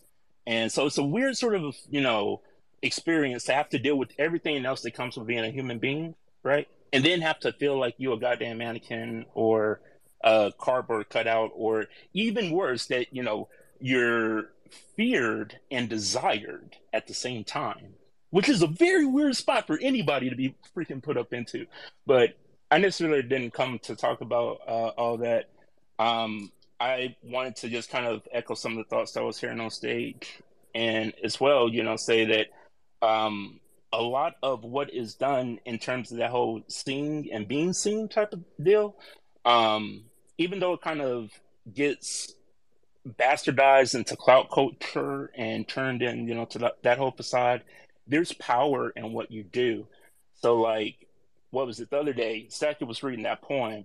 That got me fired up, dude. That was that was for real. That was like what I needed to hear. It was like the right time, right place, right moment, all that and um, I just I don't know. I almost felt wrong even hearing it for free. Like I was like, "What? Can I be paying or something?" Like, is there some sort of value prop that's supposed to be going on here? Like, what's up? But um, there's just power in being yourself, and you already know if you got something to bring to the table or if you don't. And if you don't, build yourself up. You know, because everybody, nobody comes to the earth empty. even the worst of us, somebody has something to kind of bring to this table here. But nonetheless, um, I just want to say that there is power in being seen, and it's not always up to you to necessarily resolve all of the woes and the worries of the world. You know, that can be done whenever, but just simply being there for a person or some, you know, understanding where they're coming from, that's monumental, you know, because so often that doesn't happen. Um, and I guess, you know, I'll leave it there. Me, uh, thank you. So I wrote a poem called "I Am." It's, it's a very angry poem, but it came from a place of, you know, basically, you know, I have some haters out there, some people who hate on me, but you know, uh, just relentlessly too, stalkers, basically. So it was about it, my poem was about that, and I actually had a Twitter Spaces reading my poem, and that's what he's talking about. But me, uh, you mentioned something about living in you know how black people you know feel unseen or even people of color because it can apply you know feel feeling unseen or you know just giving a head nod which is like something that we did if you're in a room for all white people you see another black person you nod your head like i see you there. You know it's it's a it's a real thing and it's subconscious to the point where you know it's subconscious to the point where it's like i see you. You know it's all right. We good here. You know it's safe. You know i got you if something happens type situation. And I, I don't mean to be super nerd, but I always talk about W.E.B. Du Bois when it comes to the idea of double consciousness and two-ness, right? And living in two different, having to navigate a world that you feel like doesn't fit you, right? Having to being being um being a person of color and in a in a in a world that doesn't feel like it's it's made for you and it's for you. So that way when you you step into uh, kind of another form of reality, uh, you have to step outside yourself, right? And and it's the same thing. The same thing goes to uh, the point of um, you know code switching, for example. You have to step outside yourself to exist, right? Uh, you you can't show who you are um, because of fear of you losing your job or fear of you know you getting killed or fear of you know something happening to you and uh, that's called double consciousness and two-ness right um, a lot of people go through that now but back then it was coined by w.e.b du bois and and um, he i think the book uh, the book was called the souls of black folk if you want to check it out it's a really good book. But um, you know he talks about double consciousness and how how it feels to exist in a world that you feel like is not for you. And uh and and how you people we separate ourselves from ourselves to to exist in the world in that world. Crazy. Oh my god we're getting so deep in here. It's fashion friday everybody. All right so who was next? Hey, if you don't mind, I'm just gonna jump in because uh, I, I do have to go to go dinner. ahead darling Um, but man, it is Fashion Fridays, but we still family, okay? It's it's an F. so at least if we're doing that alliteration, then at least it, you know, goes along with it. But um Leslie, I mean Lucia, uh um, Stacky, obviously, um, even Steve, I didn't know some of that in terms of your story as well. Um, I appreciate all of you guys for sharing and um I think it's important to have these conversations and important to see, you know, the people who look like us, also the people who don't look like us, and make sure to make space for them at the table. Um, and I just want to end on this note to relate it back to fashion, which was um, because it is Fashion Friday, um, which is like the industry, right? Um, while I worked there, I had times where I literally had to either password protect my documents or save another copy on my desktop because people would straight up go in there and literally F with your stuff. So you would walk into a presentation next day and be like, what the F just happened? Because people didn't want you to be great for whatever reason. They thought that you didn't deserve to sit there. And even if you were bringing value, um, and I mean, I, I've been in so many meetings where literally an idea, and I remember I was sharing this story um, yesterday with Logic after we got off the call um, or my interview, and I said to him, you know, I interned at an agency once, and I was sitting at a table, and I was the lonely intern at the time, and I was taking notes, and I remember um, there was a female who was an assistant account executive. She shared her idea, and it was freaking dope, and nobody responded to her, and I was like, okay, what's going on? And then literally the next moment, this guy said the same thing paraphrased her idea and it was touted as like the best thing ever. And i was like are you for real? Like this is this was my first taste as a college student just realizing like holy smokes i mean a lot of it is not based on your value. It's not based on what you bring to the table. Sometimes it's about um, you know where you came from what you look like you know what connections you have you know did you know someone that you know your dad is friends with the ceo you got that position. I mean there's a lot of different things and factors at play. But i mean i just want to say like going back to what james said like i remind myself every day like why am i here grinding away? I want the come up story not just for myself but freaking every single person. And like we're out here and again um, they're talking on twitter spaces versus hanging out irl I mean, there's a reason why we're all here and we want to make a difference. So um, I just want to say much love to all of you guys, every single one of you. Remember your worth, remember your value. It doesn't matter if your parents or someone told you that you weren't good enough, you are good enough, and you're out here, you know what? Prove them wrong. Use that negativity to fuel yourself to go hard and to go home with something to show for it. Like you get the receipts, you show them the receipts. They can't say anything about anything when you show them the receipts. So keep on grinding, keep up that hustle, take care of your mental health. Um, even though we're sitting here on Twitter Spaces on a Friday night, but I just want to shout out, say, Stacky, Steve, James, appreciate you for hosting this space, holding it down every Friday, Fashion Friday. Appreciate every single one of you, and I'm super thankful um, that I was able to get to meet, um, you know, many of you um, in Miami, and I hope that we can meet each other again soon. So, on that note, on my motivational hype squad talk, I will exit stage right and just say, have a wonderful evening. Appreciate you, Janie. I am actually getting ready to go, as I mentioned, uh, birthday dinner for my wife's birthday. So I am also going to sneak out here uh, out the back door. But I just appreciate the conversation. It is really awesome to be surrounded by people who are supportive, friendly, um, understanding, and just willing to share. And and I feel like you know the, the the the people who are willing to give to others, right? I mean, like the amount of love that I think a lot of us get to feel in this space and the safety we feel in. I mean, this is a recorded thing on Twitter, and yet we feel comfortable sharing with each other because we're in a room together uh, doing it. So appreciate everybody helping you know me and everybody else feel comfortable and and conversations like this well it's not necessarily our typical we're not grilling the guy from gq we're not necessarily just having bourbon and talking about you know metaverse fashion but I, I, I like conversations like this when we have these from time to time because I think it's good for all of our. It seems like we all need it a little bit from a mental health perspective sometimes. And um, you know, when you talk about mental health, I I don't practice what I preach very well, but you know, there's a reason why when you're you know the airplane uh masks pop out, they say put on yours before your kids, right? It's like fill your own cup, take care of yourself, and um, I'm gonna go do that with a couple glasses of wine and, and uh, some good food now with uh with the wife. So appreciate everybody here, and we will uh can't wait till next week. Enjoy, brother, I, I, and and send send regards. Um, yeah, I mean, I can't express enough how important what Steve just said was for me personally, um, and he's definitely right in terms of, I think what we're all kind of feeling as of lately. And Girl in the Verse said that earlier as well. Empress, go ahead and get on in here.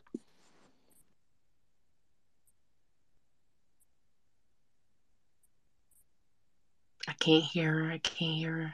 I can't hear her either. I thought maybe I was like, oh, did I? Go down, mama. Is it me or is it- Co- Go down and come back up. Yeah, Empress, you're gonna have to drop. Um,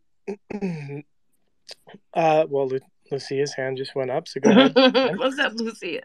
Hey, I just wanted Empress to go ahead of me because, you know, I already spoke. So as she's coming back up, I just wanted to point out, um, like being able to see yourself represented, it's such a beautiful thing. But providing that representation is even more beautiful. I remember last year when I did the collaboration with Corbel and Latinas in Tech, I illustrated 30 women in STEM, uh, 30 Latinas in STEM. And one of my friends like called me right after the exhibition after she left Spatial. And she said her daughter, who's Afro Latina, half Mexican, half black, saw herself in one of the the paintings and it just like it made me cry. I was like, that's why I do what I do. That's the reason why I create. So other generations, future generations don't have to go through the things I went through in corporate um, and know that they are worthy. They are, you know, they're seen and they're celebrated. And I mean, that's to me, that's always going to be my why in Web three and Web two. And I think that's that's the key. Like, find your why. Find what what is it that you're passionate about. Why you want to create. Why you want to like make content or jump on a Twitter space.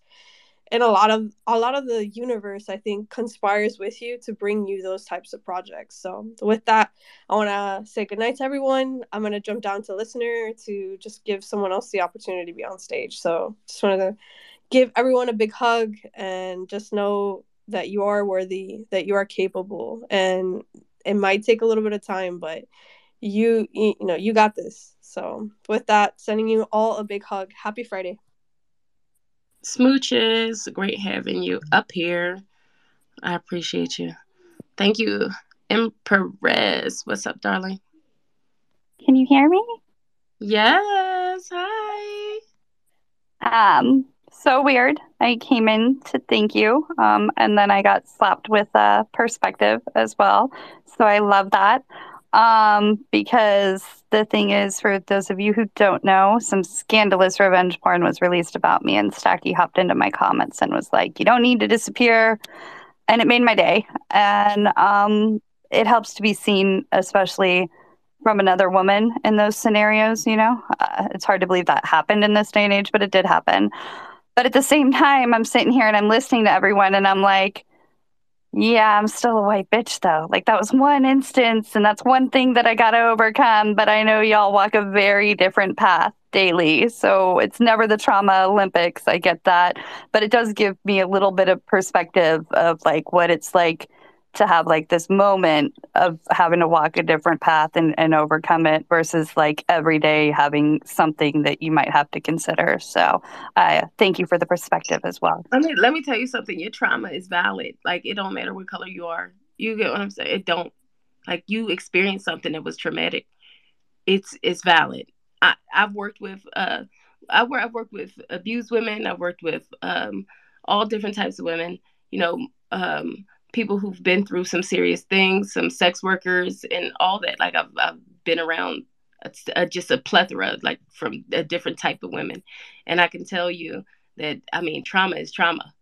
Doesn't matter what how much money you had, it doesn't matter, you know, like how l- the least amount of money you had if you experienced something that was traumatic uh, you're gonna you're gonna be hurt by it but i just wanted to let you know that first of all that was wrong a and and a lot of people uh, you know can be really nasty online and two you, no you don't need to go you don't need to go anywhere if you need to go it's because you feel like this is overwhelming or you feel that way but you don't need to leave like those people, whoever they were, you know, they weren't for you.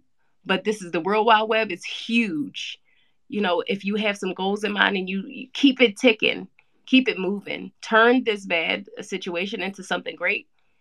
You know what I'm saying? Like use use this terrible situation to and and say, hey, you know, fuck that. I'm a, I'm gonna keep pushing even harder. You know, so those and those are the moments like like me and James was saying earlier that define who you are as a person. You know, you don't need to give up. You can keep going. So I'm glad to have helped you. I didn't even know. I just was just just letting you know that hey, you don't need to go anywhere. You don't. So it matters. It, it matters. Sometimes I mean, if you're a person that I think a lot of people admire that have voice and have status, and you carry yourself with poise, and that's that's not a word that gets thrown around a lot anymore. But I'm old, so everybody can deal with it. but so seeing that was just hugely validating and it gave me a lot of strength. So I just came in to, to thank you for that uh, because I think that it was just really cool of you and I appreciate it. Oh, it's just me. That's just me. But, you know, and I see things like that. And, you know, like I said, uh, against all odds, right? You can, you can beat them, those odds, right? It's just, I look at it like it's, you know, it's something that's traumatic to you. Yes. But you could turn it around it you know that's not the end you know um it's not the end all be all it may not even be the worst thing you ever experience you get what i'm saying and if you ever experience anything hard in your life then you know if you you here now you know you can over you overcome that then you can you can live through anything whatever you've dealt with in the past so yeah just just keep it moving you know keep it pushing you know that'll be there but you'll you'll be okay guaranteed but you know, just hang around. You can hang around. Uh, you know, I'm here. You know, there's other women in space that that are here, and and I'm definitely not judgmental. It's a ton of people here who who aren't judgmental. You get what I'm saying too. You know, uh, it's shit to me. Sex is normal, but uh, you know, it's, it's some nerds out here. Go ahead, Jenny. What's up, Jenny? Well, hey, happy Friday, everyone. Uh, I've been uh, listening to all the stories, uh, super uh, inspirational. Um, you know, I know Janie already left, um, but uh, I I feel for almost all of the the ladies in the house, uh, all the stories they've shared. Uh, in terms of uh, the gentlemen, um, I can also uh, relate to as well. I just wanted to share two short, short stories from uh, a corporate uh, perspective, uh, as most of the stories I've heard are more personal. But as the Web3 space continues to grow, I do believe a, a, lot of you, especially ladies, are going to walk the path that I had walk path uh, pass uh, in in my career. Um, first short story, obviously being an Asian female in the corporate world, um, you can most ladies in here can assume uh, being in predominantly male dominated industry, especially I heard about white male, uh, can clearly uh, see, uh, you know, uh, what I've gone through uh, from Wall Street, predominantly white male, um, dominate Wall Street, then venture capital, uh, which is VCs. They're all white, okay? Um, Silicon Valley, all white. Um, to even tech uh, and, and, and Web3, predominantly male. Uh, in the world of VCs, ladies, as you build your projects, okay, to the levels where you will start seeking funding, right? Uh, eventually, the space is gonna get to that stage, um, and you're a female founder CEO. Uh, uh, we're going to hear stories. The next stories you're gonna share is how you just like John uh, Jana mentioned how she was in some kind of meeting. Some lady uh, came out with some idea. She was brushed on the side. Uh, some dude came up, uh, literally said exactly what she just said, but then he was praised, yada yada. That story I've heard thousands of times in my lifetime, and I was one. I was that woman who who did that, right? So be prepared as this particular group. I believe I've joined this group uh, as much as I can because I'm quite busy. A couple weeks ago, um, and um, again, I'm very bad with names. Uh, Clubhouse Archives, uh, um, you know, uh, uh, was very welcoming. And of course, uh, Stacky, you're always very welcoming. Uh, when we were talking about the Birkins uh, IP situation, uh, that was when I first joined and I kind of recognized a few names. I literally follow everybody. Um, so, so the reason why I share that story is that eventually, of course, I would love to see everyone in here grow your project, uh, female or men in here, as your CEO of your project to the point where you can raise capital, right? When you're at that stage, you will see why within the last six to seven years, in the world of capital, only 2%, two, one, two, 2% of all of the funding globally goes to women. And I've been counting the years that we could go to 5% or even double digits. It's been eight years that's been stuck at 2%. Forget about being African American, forget about being Asian. If you're a woman, you're already down there. Okay, 2%. Now that's one story. Okay, so be prepared. It's not going to get any easier. It's going to get tougher as you grow your business. That's number one. Number two was I recently learned it within the last, I would say, two years. Okay. So my company was acquired, right? I'm super outspoken. I'm super active. Everybody can Google me, but knock on wood, I don't have a black mark against me. Okay. So I was acquired by this company. And so they already built a community, you know, Discord or whatever the case may be. I'm not going to mention any names. And when I came in, okay, um, I was introduced to this community. I was literally, I came in from left field. They don't know me, I don't know them, but because I was acquired, I was a part of this management team. I was literally creamed, okay, by these people in the community who didn't even know who the fuck I was. If I was nice, or if I was mean, they don't even bother to check your fucking background. You know, uh, they lit- they would start out as a hater, and from there on, it just literally grew like wildfire. And then I remember I said, I ain't gonna put up with this shit. Okay, so of course, I created a Discord because of that group, and I deleted my Discord because of that within a matter of days. So my point is, my point is here from a corporate perspective. Even, you know, that I built who I am, say for the last two decades, okay? Sometimes in the world of social media, including communities that we're building, um, you're gonna be hammered, okay? Now, how you react to Bean Hammer like that is either breaks you, you break yourself, or you continue to strive forward. Okay, of course, I chose the path. Of course, I said, fuck with this shit. I don't give a shit who you guys are. You guys treat me like that without knowing who the fuck I am. Um, I don't need you to respect me, but at least before you trash somebody, learn about them first. Okay. And so I wanted to share just those two short stories because I feel, um, you know, the, the, the stories that that that were being shared in this room and and and and I feel you each one of you because I've been there done that.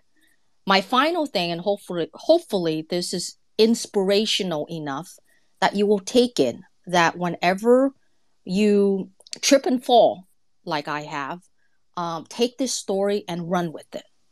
And that story is connected to Rihanna yes Rihanna, the singer, the billionaire, the one who got beat up by uh by uh, what's his name Brown. What's his name?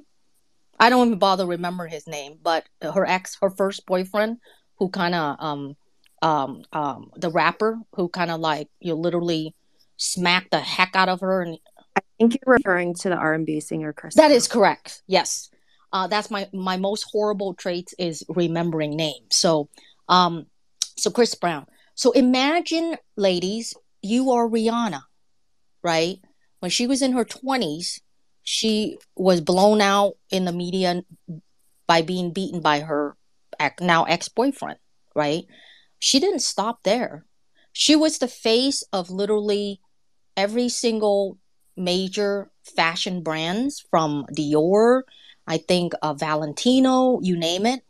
And she had built a number of fail, F A I L E D, fail ideas from perfumes to whatever. And I wouldn't doubt as well that being African American that she is, she probably faced the same thing that I face, if not worse. Okay? But guess where she's at? She's a self made fucking billionaire. She doesn't give a fuck, right? Because how I see it, and, and she is so inspirational to me, and I read about her every day, of course. She recently was the main soul singer at the Super Bowl. I felt that it was her concert that there was a Super Bowl you know halftime is it wasn't the uh, the Super Bowl that she was singing for halftime. I heard that she didn't even get paid for that, and she didn't give a fuck, right? Because she's Rihanna and she's a billionaire. She doesn't need to get paid, right? So my thing is this way, right? Is that ladies, we're just getting started in Web three, okay? All of the stories that you share in here is just the beginning okay? You know bind together co- you know connect together especially if you are a female founder trust each other okay? Uh, protect each other support each other because once when you can scale your product to the level that you can you would need to seek funding to grow like the 90 8% of the men out there who who got all of the funding for the last 8 years. That's how they became billionaires like FTX Sam Bankman-Fried. Guys like him would get the money but not women founders. You're going to need support. I've been there done that. I feel it. I felt it. But that doesn't stop me. It didn't stop Rihanna. And the conclusion to Rihanna to those who do not know the story yet the reason how she became a billionaire is because uh, uh, uh, she's been connected with uh, Bernard Arnault, of course, the richest man in the world. Uh, Miss, I call him Mr. Louis Vuitton. Okay, um, and so they knew each other from you know he, she was representing him for the Dior and stuff. So when she launched Fenty, right, Fenty, she owns 50 50 percent with him. I guess she went to him. He already knew her, so he knew her qualities, he knew her what she can or cannot do, he made a bet on her. So right now, every single items that is being sold through the Fenty brand, Rihanna takes home 50%. And Mr. Louis Vuitton, uh, Bernard Arnault, takes home 50%. So it's possible.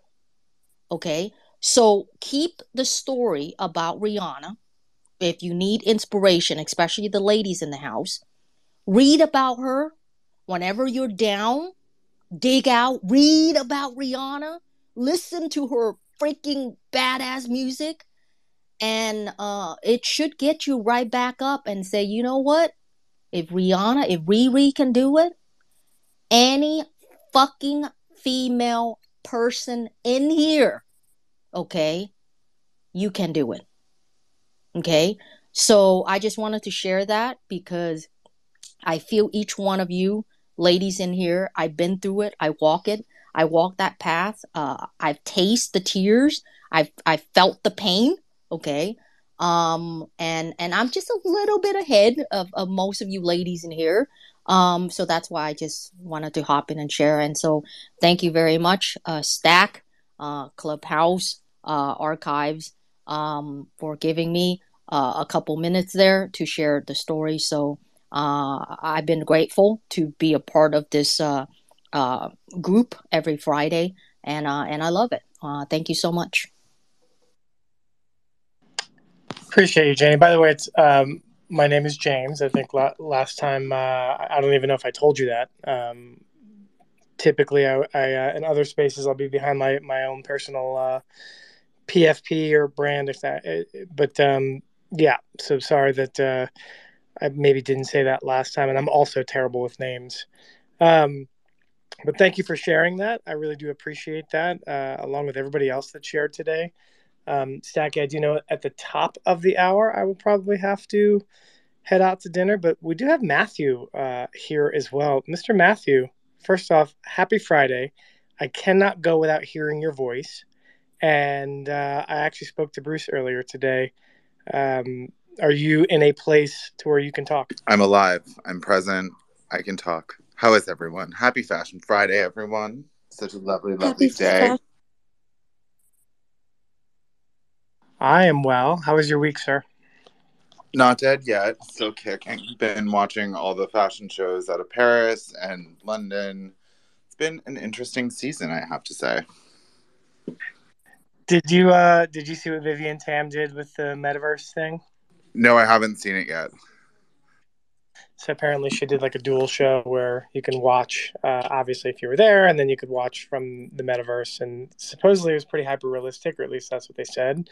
Um, but I have not seen, so I was just curious if you had seen and or heard anything about that. It's on my list of things to check out. It's I haven't caught on that one yet. I was just watching recently Diesel and um, Burberry, which interesting interesting. In- interesting, good or interesting bad? I don't know. I, I don't know yet. I, I think the Burberry rebrand is inter like I don't know. I'm I'm on the fence about it. I think it's beautifully executed. I just don't really know what the heritage how it sits in that space.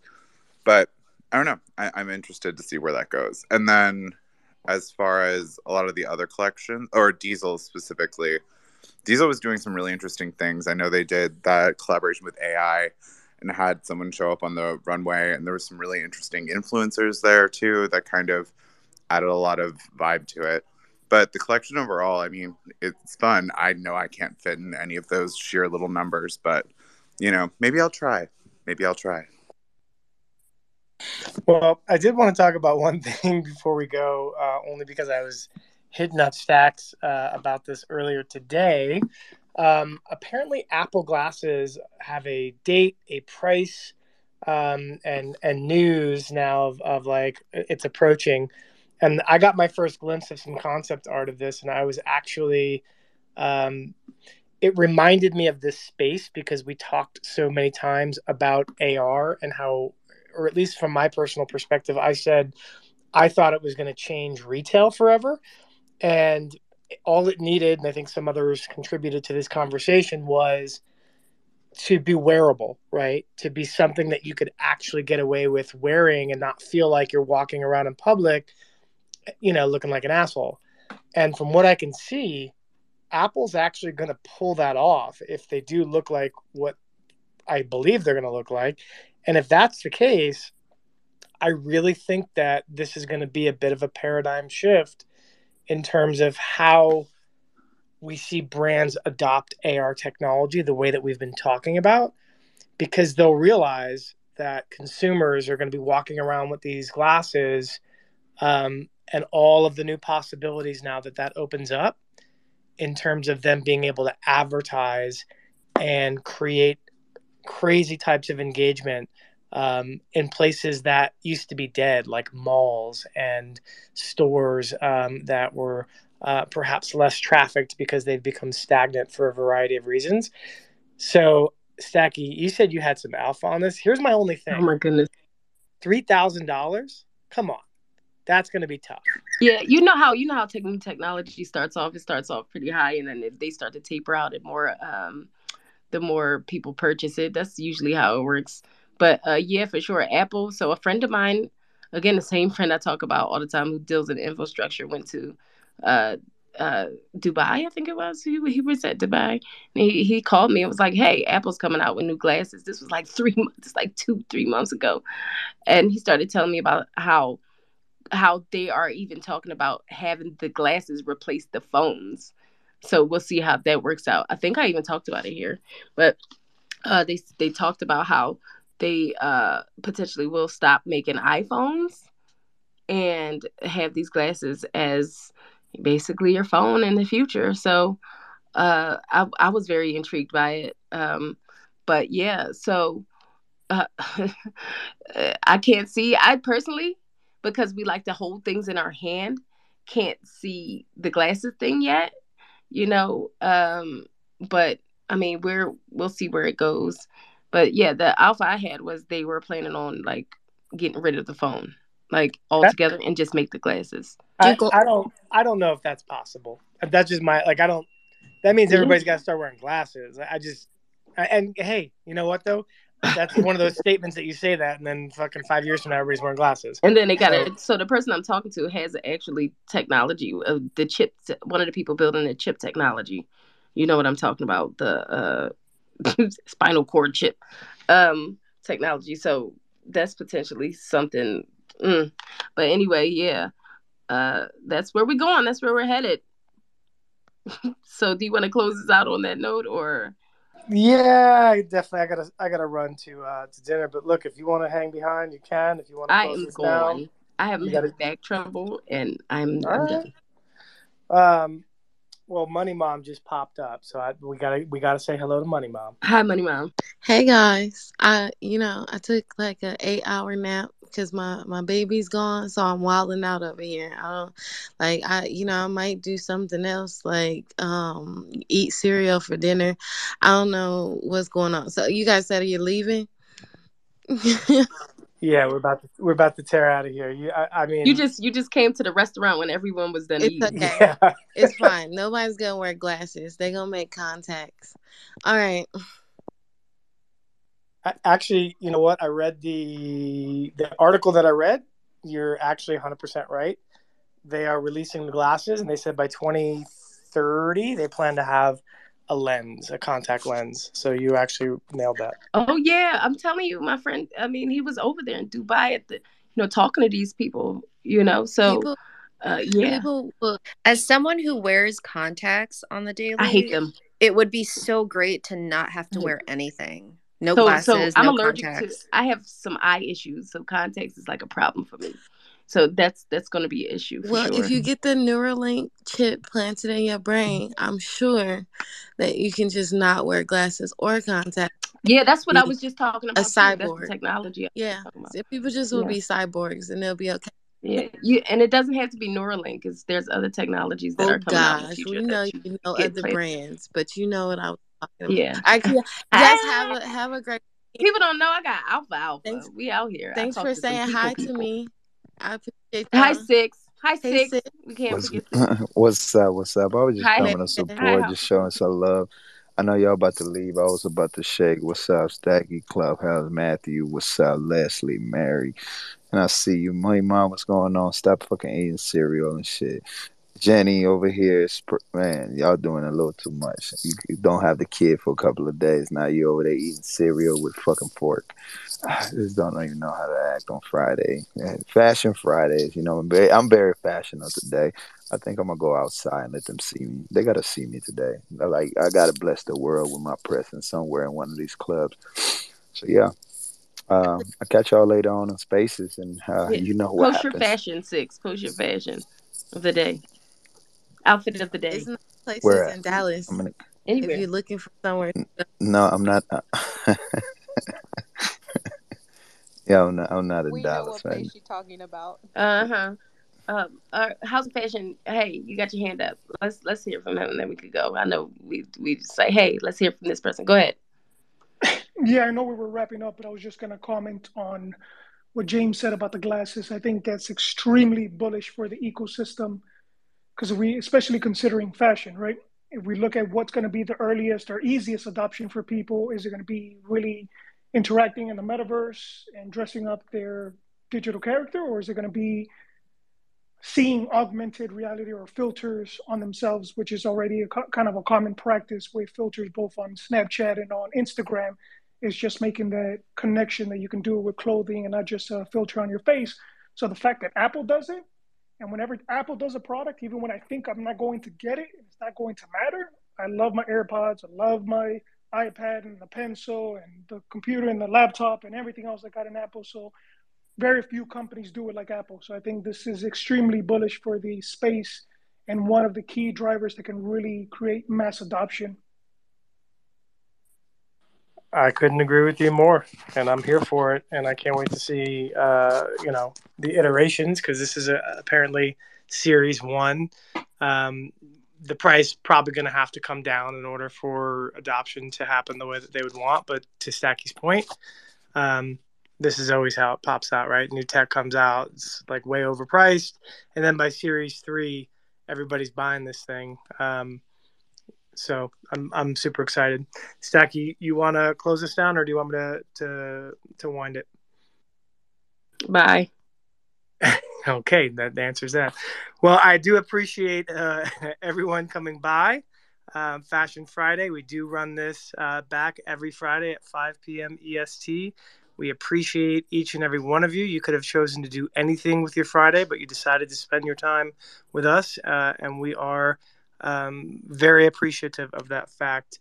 Uh, I hope everybody is with their family this weekend, with their friends this weekend, does something that um, they want to do for themselves as well. Go touch grass, touch snow, touch water, touch sand, whatever it is that you might do.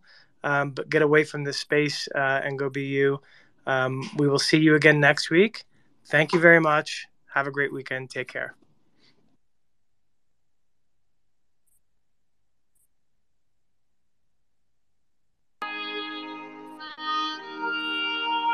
Touch grass, touch ass.